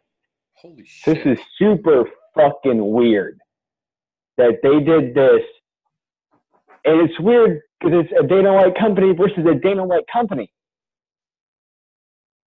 This is fucking weird, man. See, and that almost, and see, and this is one of those reasons why I make a point to mention the Lord and Savior Eddie Bravo in my spiel when I talk about this fucking show to people, because as much as MMA conspiracy theorists would like to, for lack of a better term, whitewash the UFC's history of turning a blind eye to situations like this, because this is not the first time this has happened. And unfortunately, as much as it pains me to say it, I doubt it's going to be the last time that a situation similar to this happens. But to go so far as to, now that we've lined up the dots here, we've got the receivee and the issuer of domestic violence in the man and women on the event going on for Brooklyn, and then for your local event, which is also still a fucking Dana-run shit show. Sorry, you know what I mean. It is. We've got a fucking domestic abuse father versus son going against the son from the father here. That's a lot of fucking coincidence for a lot of real similar fucking charges for something that somebody with 2 seconds of glancing over some fucking paperwork should have caught. And they're 6 days apart from each other. One is this upcoming Sunday, and the one is the next Saturday. Yeah, no shit. That's super strange. That's one of those, I instantly, when I hear that, I channel my inner Eddie Bravo, and I just go, look into it. Yeah. It's some weird shit that's going on, man. It's weird. That's fucking super weird. So we'll move on from that, because that's getting weird. The next fight on the card is Greg fucking Hardy versus Alan Crowder. Fuck Greg Hardy. I don't give a fuck how much fighting talent he has, how much potential he has. I understand the old everybody deserves a second chance situation, and I completely agree. Greg Hardy, if he is a legitimately changed man and he has done his debt to society, I absolutely believe he does deserve a second chance. Just not in the fucking world of violence. You were known as a football player for a game of violence. Then you got arrested for beating your fucking woman, a charge of violence, where you went to fucking jail to serve your time for it. And now you've been rewarded for serving that time by Dana White, who gave you a fucking paycheck to go back to the world of violence. And I agree completely that everybody does deserve a second chance because accidents happen, people make mistakes, and you shouldn't be held liable for your fuck-ups for your entire life. I'm a firm believer in that. People grow, and I understand that. But you don't get to go from the world that created the situation that you put yourself into to that situation back to a different side of that same fucking world and now make your livelihood off of the thing that cost you what you were. I don't agree that Greg Hardy should get a second chance in the world of fighting, at least not in America. You want to fight? Take your fucking ass over to Ryzen, take your ass over to ONE FC, go down to fucking Brazil and show those Chuta Box boys how much of a big fucking Big Billy badass you are down there. But you don't get to stay where you fucked up. You shit where you ate. So you don't get to play here anymore. I'm sorry. My fucking playground is closed to your ass as far as I'm concerned. That is exactly right. And you know what? The only thing I would add to that, being as this was a violent crime that you did your time for, you paid your debt. I get it. Cool. Go get your second chance elsewhere.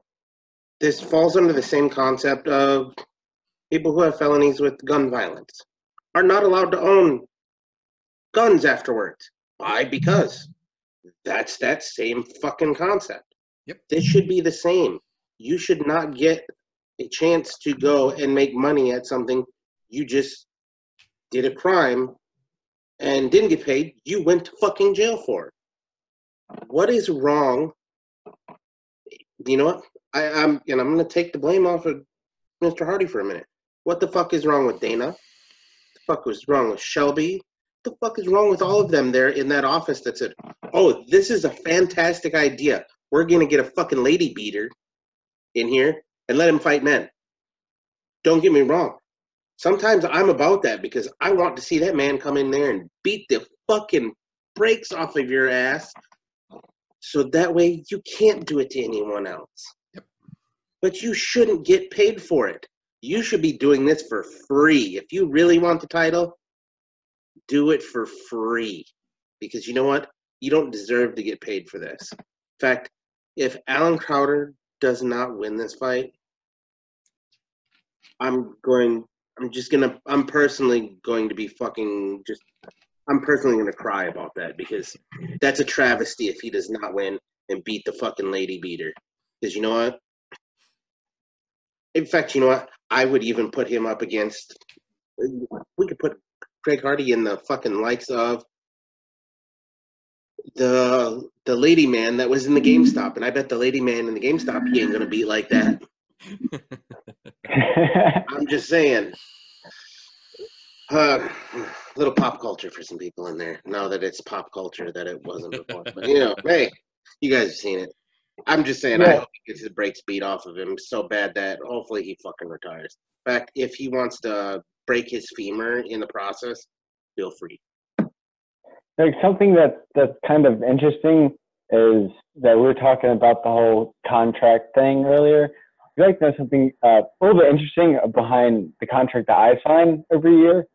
So the only thing that is grounds for termination of contract is a drug charge, not a domestic violence charge, not a violence charge, not even a gun charge, but a drug charge. The only thing that completely cuts off a contract for the company I fight for. It's a little bit weird. Drug charges, not violence, not beating the shit out of your mom and dad. I mean, you know, here's the worst part of that you're saying that. Because it's a UFC Daddy Dana company, that tells me your contract is probably very similar to theirs where, yeah, go beat your wife, go beat your dog, go beat your kids. we're not going to fucking fire you for that. But if you piss hot for math, we're going to fucking cut you. That's the only thing that's the only thing that is grounds for instant termination. If you are arrested for drugs or if you piss hot for drugs, it's the only thing that's grounds for instant termination of contract. That's it. I'm just saying, I'm over this shitbag. Fuck him. Can we move on? Shit, stupid. I agree. Absolutely. Absolutely. So fuck him. Moving on to the next fight. We have a rematch that no one really wanted to see, but we're going to get it anyway because Daddy Dana's filling this fucking card for the first ESPN events. It is Joseph Benavidez versus Dennis Ortiz 2, the rematch. Now, hearkening back to what I've already said a couple of times here, even if I'm not a fan, I'll give props where props are due. Benavidez beat the shit out of Dennis Ortiz the first time. That being said, Dennis Ortiz has done a lot of fucking growing since that match. As a fighter, stylistically, his fight IQ has grown. Do I think he's top tier yet? No. No. He's not ready for a top 5 guy just yet. Do I think he's better than Benavidez is now? Yes. I think Joseph Benavidez has spent more time worrying about his fake tan and his fucking bleach blonde hair and his fucking press appearances than he has keeping his fucking game where it needs to be. Because if there's one thing that you can count on in the fight world in today's world is that it moves at a quick fucking pace. Overall, the game moves at a quick fucking pace. And if you're not ready to run faster than that pace goes so that you can stay a step ahead of everyone else, you're going to get left behind. And all it takes is losing a step or two from the pack moving along to fall out of a position that you can regain where you used to be, because the game is fucking moving forward at a breakneck pace now. So if you want to stay a step ahead of the competition, you got to be ready to run. And it feels like Joseph Benavidez has been that fucking hipster in flip-flops with his fucking hair down, wearing sunglasses indoors, slow strolling behind the rest of the fucking pack of the UFC for a good year or two now. And I feel like this is Ortiz's chance to not only reclaim that loss that he got from Benavidez, but really to both show how much he has improved and to show why the spotlight needs to stop getting put on Benavidez to begin with. Granted, in his prime, in the heyday when the little guys were still the stars of the fucking show more than they are now, Benavidez had a name that was worth watching for. That being said, he's not that fucking guy anymore, and his fighting style has demonstrated that very strongly to me for the last couple of years. He just doesn't have the hunger anymore, and I understand that he's bragging about just signing a new 4-fight contract, and that's fucking great for him. I'm happy that you can pay your fucking electric bills. That being said, I don't think he's got the drive, and I don't think he's got the ability to compete with the current atmosphere of the UFC world, and I think that Ortiz has been jogging right along with the fucking pack, and I think he's learned, and I think he's grown enough. I think Ortiz is going to fucking beat Benavidez's ass this weekend.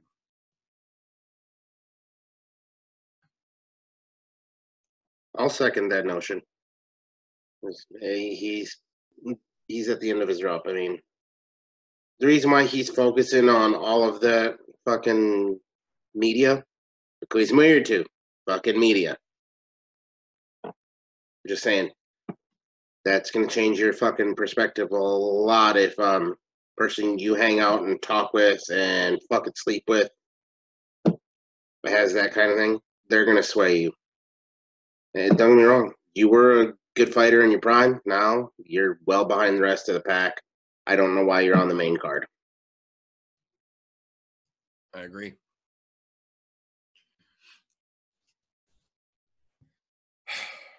So, that being said,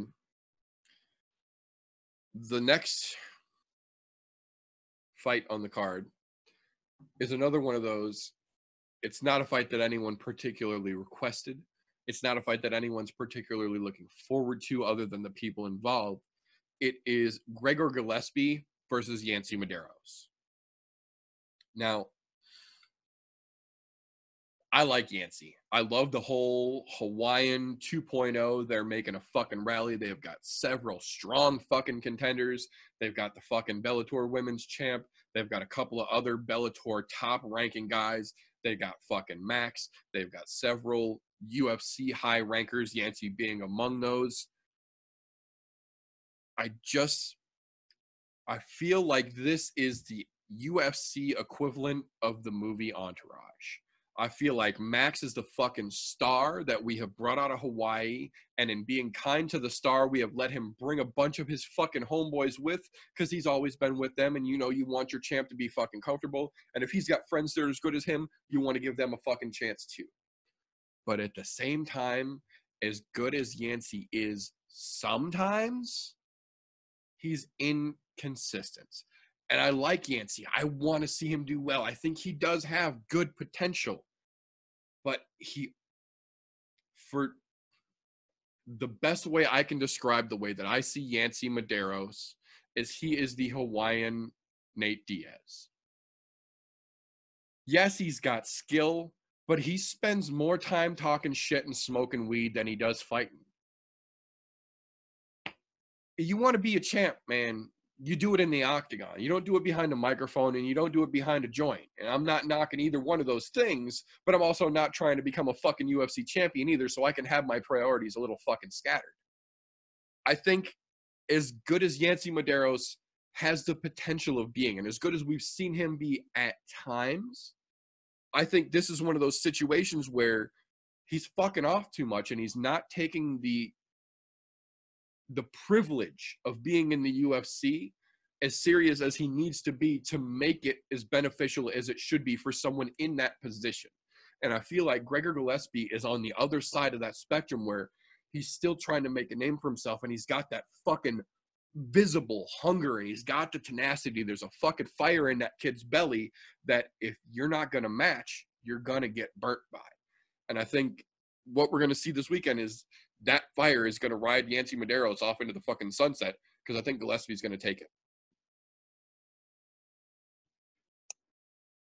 I don't necessarily see it going that way, but it's going to depend on which Yancy shows up. And here's the reason behind this. Because I honestly think because of his flip-flop, I'm hot, I'm cold, there's some fights where he's just fucking on fire. There's some other ones where you're going, did you even try? But I know you train with fucking Max Holloway, so you're going to pick up some fantastic things. However, if your discipline is not the same as Max's, you're not going to do well. It depends on what type of fighter shows up. Is he going to be the disciplined, I've been training my ass off variety? Or is he still riding high on the hog from Max's win over Ortega? We've been partying our asses off because we know old Max don't have to train right now. It's going to depend on that. I'm hoping it's the prior versus the latter of the two. I hope he does show up. Because if that is the case, it's going to be a fucking hell of a fight. It'll turn it into a fucking war real quick if we get the Yancy Medeiros that we've seen when he's fucking on point. And to be honest, I think this is, for him, it may not seem like it right now, but I think this is going to be a turning point for him. He's either going to ride off into the sunset because he gets his ass handed to him, or he's going to make that turn where he goes, I'm fucking on, and going to start making a tear. This fight's going to dictate that for him. But with Gillespie, like you said, he's still got that young fight hunger in him. He's new. He's the new brand. So undefeated. Yeah. Yep. It's gonna be that, and that's the other thing is that coming in undefeated for him, is that going to fuck with his mindset at all? Because you know what, I think that's a lot of this last year. When we saw those undefeated fighters going in, that whole I'm undefeated, I'm untouchable aspect comes in, and it fucks them. Well, and to the other point you made as well, as far as, you know, being the training partner of somebody like Max Holloway, we saw how fucking great Max is, and I'm not too fucking proud to admit that I was on the fucking doubt train. I thought that Max had lost a step. Maybe he had fucked his body up too much. I had every confidence in T-City that he was going to take that fucking belt and it was going to be T-City time. And Max 150 fucking percent proved me wrong. But to the same point that Yancy trains with Max and we know how good Max is, just this last fucking card we had this exact same situation. We had Israel Adesanya, who is one of the baddest motherfuckers on the planet in my opinion right now, and his training partner, his go-to guy for years now, Dan Hooker, fighting on the card. And Vegas odds, most of the pros, the betting line, everybody said Dan Hooker has fucking got this. It's an easy fucking fight for him. He trains with Israel. We know how bad Israel is. He's going to walk through this. And that did not end well for Dan Hooker. And it did not. That kind of sets up, at least in a small sense, the possibility for this same situation to happen here. Like, I get that Yancey trains with Max, and Max is a bad motherfucker, but guys who train with bad motherfuckers aren't having the greatest of fucking track records right now either. Yep, and I mean, I would like to chalk that all up to say, yeah, that MMA math is going to be right, but I honestly have no fucking clue. To be honest, I would sit because of the hot-cold thing that Medeiros has.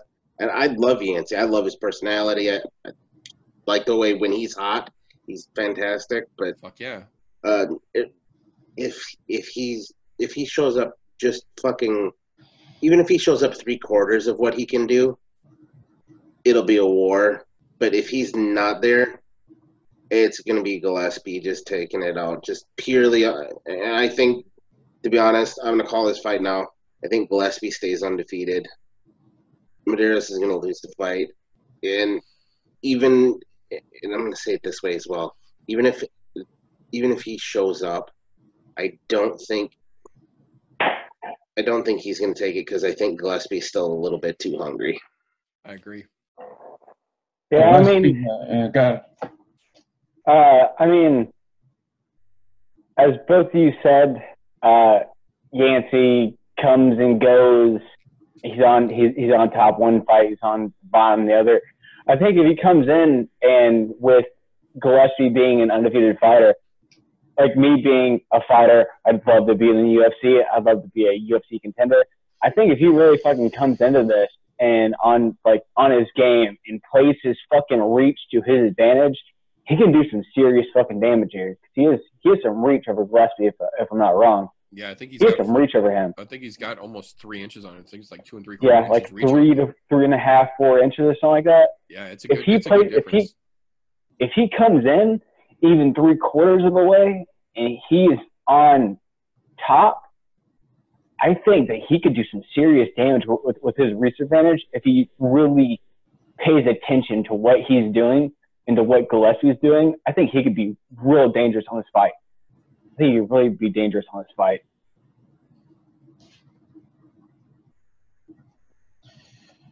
Fun fact, Gillespie has 4 triangle arm submissions out of 5 submissions. Ooh. Yeah, see, and that's exactly one of the reasons that I think Gillespie is going to take this, because like we said, I fucking love Yancy, man. That dude he's awesome. He could be a real legitimate fucking star, even just with the fights that he's already had. If he didn't fight again but just kept himself in front of the camera, he would be a notable presence in the UFC that could hang around even just fighting once a fucking year for a good long while, because he's a fucking fun dude to watch fight when he's on. He's great in front of a microphone. He's quick-witted. His fight IQ is decent. But if he doesn't show up on top of his fucking game, which we've seen him do several times, you don't stay that popular with the UFC when you lose all the time unless you're as hot as Paige Van Zandt. And sorry, Yancy, you just ain't that cute, buddy.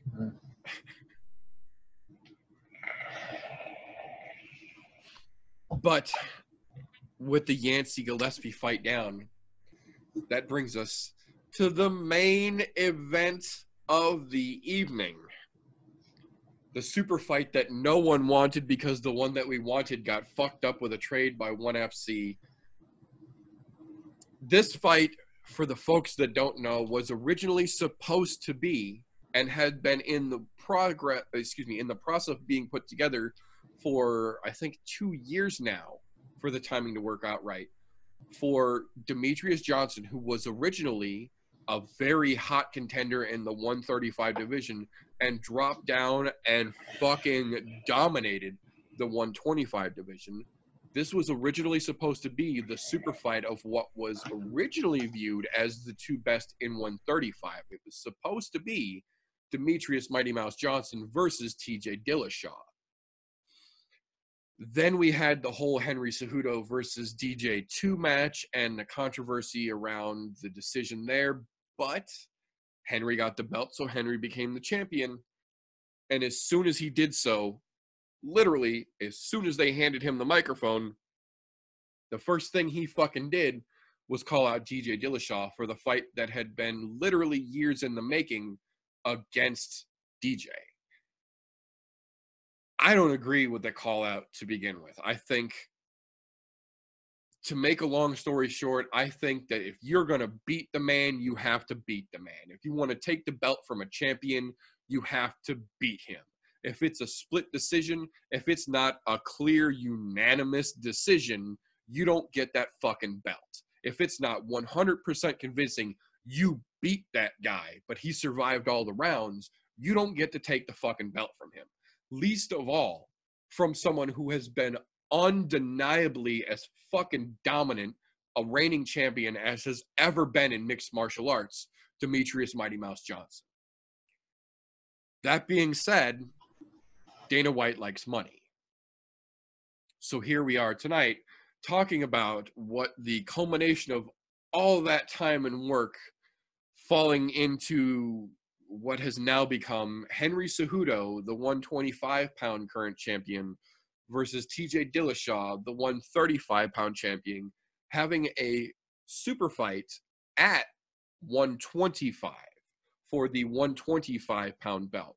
So while Henry might have called out TJ for the fight that his predecessor was building up, TJ not only accepted the fight, but refused to let Henry come up to 135 to show that he is that dominant and that superior to Henry Cejudo.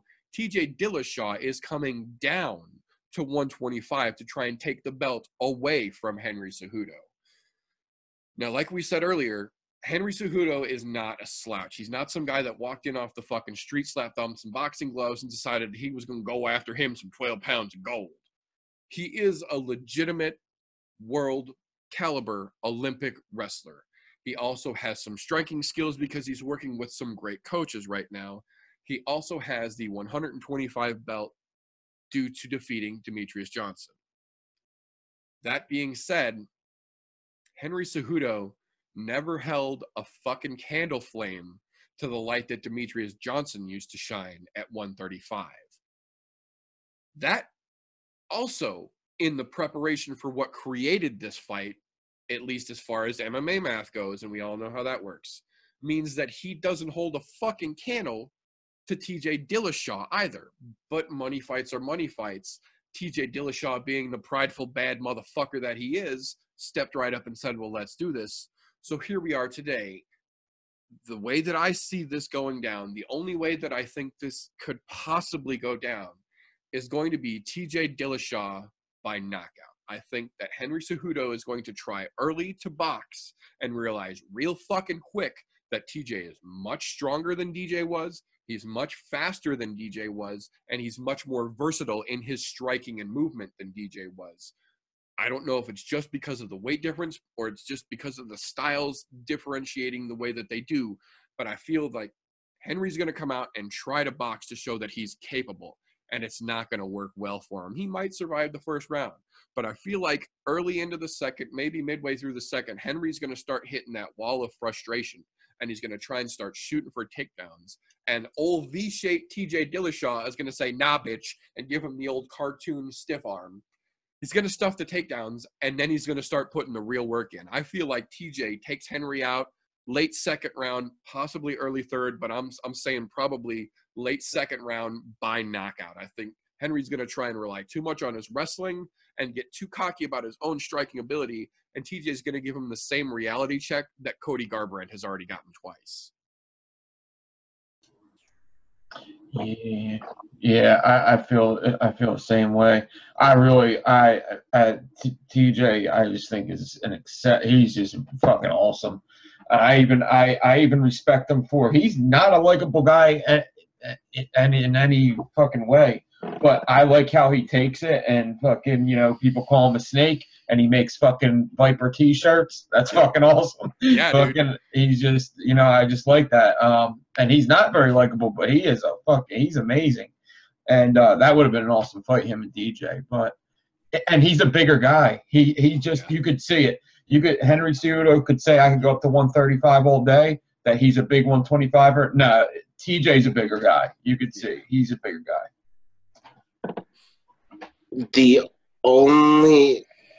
I agree with you saying it's going to go down that way, 100%. In fact, I would like 10-1 odds it will go that way. The only thing that I see that may change that a little bit, TJ's never fought at 125. So that's an extra 10-pound weight cut. And well, no, I take that back. I think he has. But here's the thing. He's been fighting at 135 for so long, he's not used to that extra 10-pound weight cut. That could fuck him a little bit. Do I think it'll have a huge hindrance on the fight? Not necessarily, but it depends on how he cuts that 10 pounds extra that he's not used to cutting regularly when it comes fight time. Because if he hasn't been working on it to maybe cut down 10 pounds of muscle mass over the last, how many weights has this been going for since, was that October, September? Yeah, late September, early October, I believe. Yeah, so he's had time. If he's smart, he'll cut about 10 pounds of muscle mass because that's the easiest way to drop that extra 10. Then just go through your normal routine. And 10 pounds of muscle mass is not going to make a huge difference when it comes to what you're already doing. Maybe he hits the weights a little less, just a lot more cardio, whatever the case may be. If he's doing it on I'm just going to cut 10 pounds of water weight at the end, that's a bad fucking idea. And you're going to have a bad time. But I think that if he does it the wrong way for that extra 10 he's not used to, that could be a difference where Cejudo might have a small window of opportunity. And I say a small window of opportunity because I don't think it's going to make a fucking difference either way for him. Because to be honest, he's not on the same level. However, that fucking MMA math don't always work, so strange things have happened. I mean, if that small window arises and he decides he's going to walk through him, or if he's smart, he won't try to box with him right away. He will go and try to wrestle fuck the shit out of him, tire him out by forcing him to stuff takedowns or fucking get back up. But I don't think he's going to do that. I think he's going to want to go in there and prove that he can throw leather just as well as TJ, which is bad day. Well, and to the point that you were making here, I believe it's only 2 fights that TJ has had at 125. The vast majority of his career has been at 135. He has had a couple of fights at 125. But because I'm such a fucking fight nerd, I've done quite a bit of fucking research into TJ recently just to try and get a better back view on you know, his overall career, his adjustments that he's made, the overall arc of his fighting style here. Over the course of fighting Cody Garbrandt, knowing that the potential for fighting DJ was in the wings, he actually cut down to 125 and then went back up to 35 before both of the Garbrandt fights, to prove to himself that not only could he get there, he could get there and perform, and he could maintain 125 if he needed to go down to fight Demetrius, because the original plan was that DJ was going to come up to 135 to fight him again. But being TJ and as fucking competitive as he is, he has already several times recently cut all the way down to 125, maintained 125, and then let himself go back to 35 to fight Cody twice. So he is fully capable of getting there. He's fully capable of staying there, and he's fully capable of performing there, which is one of my main fucking checkmark boxes that make me think TJ's putting this motherfucker to sleep. And if that's what he's been doing, well, then old Henry Cejudo is may as well just pack himself a fucking pillow and a pair of pajamas because he's going to sleep. It really feels to me like Cejudo has bitten off a lot more than he can actually handle. Like, his mouth has written himself a check that that tiny little Olympic ass of his ain't going to be able to cash next weekend. Mm-hmm. Yeah, I mean, if Cejudo is going to try and stand up and box with this guy, if he does it more than half the first round, I don't see this coming out of the first round, because TJ is a, regardless of if he's 135, 125, this kid is dangerous on his feet. He is fucking dangerous. Cody Garbrandt, to his credit, is a Golden Gloves champion. Cody Garbrandt's uncle Robert was one of the best boxers in his fucking day. He was a legitimate contender. Cody Garbrandt is no slouch with the fucking hands. I don't like that motherfucker in the least bit. Him and his neck tattoos can fuck right off. But I appreciate him in the box. I appreciate him and his hands, though. He's got fucking hands, and look what TJ did to a guy who's got a record of having fucking hands. Yeah, exactly. Twice in a row. The second time, faster and more dominantly than the first time. So it could be a real bad night for Henry if he don't play smart. Yeah, if he is seriously considering standing up and trying to prove that his boxing skills are up to par with this kid, I don't see it coming out of the first fight if he does it more than 1-2 minutes. I really don't, because TJ is a force to be reckoned with regardless of the weight class. His hands are something to be fucked with. Hell yeah.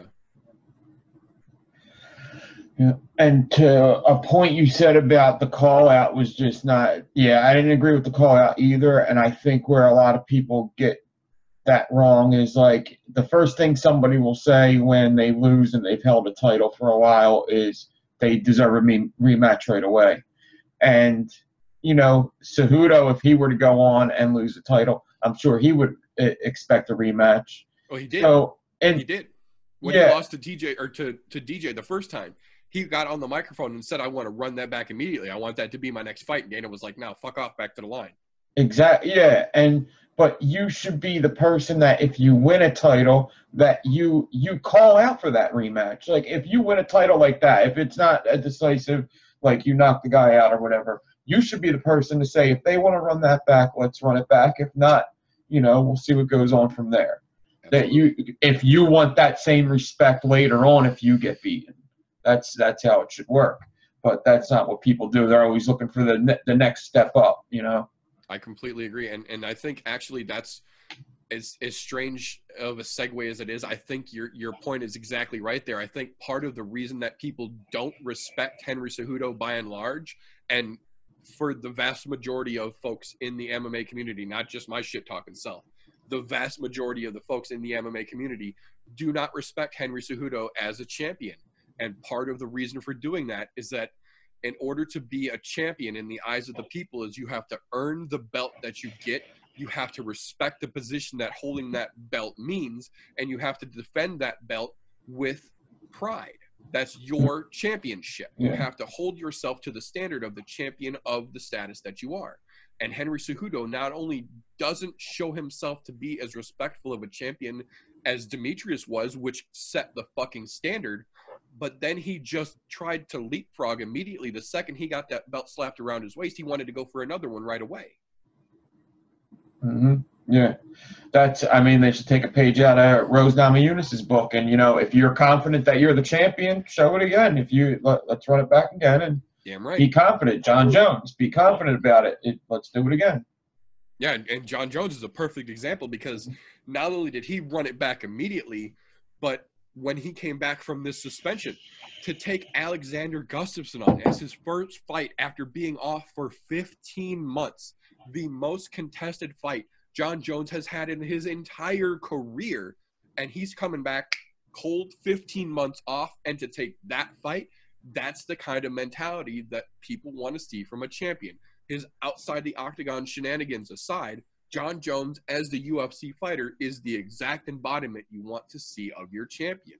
He came in, he was modest, he didn't talk too much shit, just enough to make his point known, and he took the hardest fucking fight they could have given him for his first fight back, and as soon as he did, and he won that fight, he said, whoever you want to give me next, Dana, give me next. And what did they do? They gave him the #1 contender. He didn't say a fucking word about it other than, looks like you and me are fighting next, Anthony. And he started doing his fucking homework. Yeah.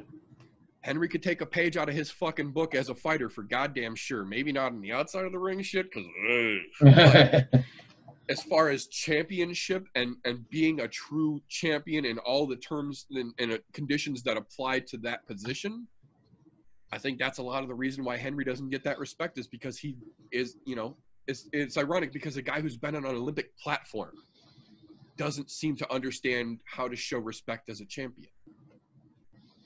Yeah. Yeah, it's crazy.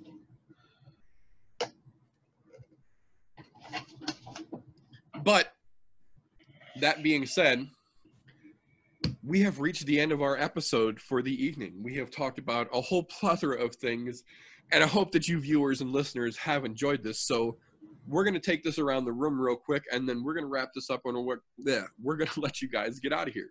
So we'll back it around. So RJ, thank you again, brother, for coming and being a part of this. I always appreciate your opinion here. Tell the folks where they can find you if they want to continue this conversation with you. I mean, again, thank you for having me. I'm really enjoying doing these little podcasts, little things. I enjoy this. Here's something to look forward to. If you want to contact me, again, it is at RJ__vapes on Instagram and then RJ Vapes on YouTube. Throw me a DM. I'll feel glad to talk to somebody about just random shit, whether it's vaping, whether it's knives or MMA. Like, I talk about some random shit sometimes. Hell yeah. For free. Thank you very much again for coming on, brother. Next, going around the room here, Ned's other partner in crime, Mr. Nick Devine. Thank you again for coming, brother. I appreciate your time. Yeah, thanks for having me, man. We had a lot of fun. We had had to be over 3 hours of fun, right? Yeah, I think we got just shy of 3 hours here. Yeah. So, yeah, had fun, and, yeah, RJ, nice to meet you. It's the first time I've been on a show with RJ, and, yeah, it was fun. You can check me out, n.divine83 on Instagram and YouTube, and, yeah, same thing. I'm always looking for people in the same circles that could talk MMA because there isn't – I think there's a lot, but it's hard to find. It's hard to find a lot of people. So, especially if you're on my channel at any point or – on my Instagram, just say, hey, I'm a big MMA fan, and that would be awesome. Other than that, everybody have a good weekend. Happy New Year, and this year should be fun for MMA. Hell yeah. So last but most certainly not least, the man that I spend more time bullshitting with during an average week than just about anybody else, the man whose Wednesday night show helped give me the balls to put this show together here, the place where you can catch me Wednesday nights is with this man right here and the shenanigans that we have fun with on Wednesday nights. TJ, Mr. Gall, T-Vapes, thank you again, brother, for being a part of this. Tell the folks how they can get a hold of you if they want to keep this conversation going. First and foremost, thanks for having me. Fucking fantastic as always. There's a whole bunch to be said there. There's so much that is left unsaid that we can't say yet that I know is coming, and God, I think it's going to cause an argument that's going to be fantastic. I'm fucking stoked about that one. You know which one I'm talking about, but I'm not going to say it right now. Because I've been waiting and fucking waiting. Anyhow, you guys can catch me on the YouTubes, Golf T Vapes. That's TE Vapes. You can also catch me on the Instagrizzles. Either way, fucking message me. Come hang out with us on Wednesday nights at 9:30 Central Time. It's a good time. And Nick said it best, 2019 is going to be a fantastic year for MMA as a whole. Just look at everything that's going down. Look what happened last year. It can only get better from here, aside from the shit show that is this card. Absolutely. Absolutely. So, ladies and gentlemen, I am The Meter. You can find me on Instagram under The Meter Vapes. You can find me on YouTube on The Meter Vapes. You can also find me here on the I'm No Joe podcast on YouTube. Feel free to message me if you want to keep the conversation going. You want to start a conversation about anything other MMA related. I've always got a minute here and there, and I'm always happy to talk. Thank you, gentlemen, again for coming on. I always love getting this round table together here because we get all kinds of perspectives to talk about, all sorts of points of view that my dumbass can't come up with on my own. So I appreciate your time most of all, gentlemen. Folks, thank you for tuning in. We're going to call it all for now. Thank you for tuning in to another episode of the I'm No Joe podcast. And just like these gentlemen have said, I am so fucking excited for 2019. Just what we know of that has already been announced is enough to get me as giddy as a schoolgirl. And there's so much more potential for what hasn't been announced yet. So keep your eyes peeled. We are most definitely going to keep these things rolling. I will try and get at least one of these shot for every pay-per-view event.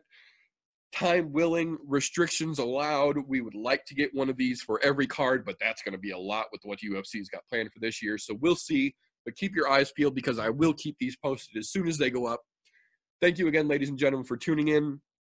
I am The Meter. Remember, don't let ignorance stop you. You can root for anything. Have a great night, folks.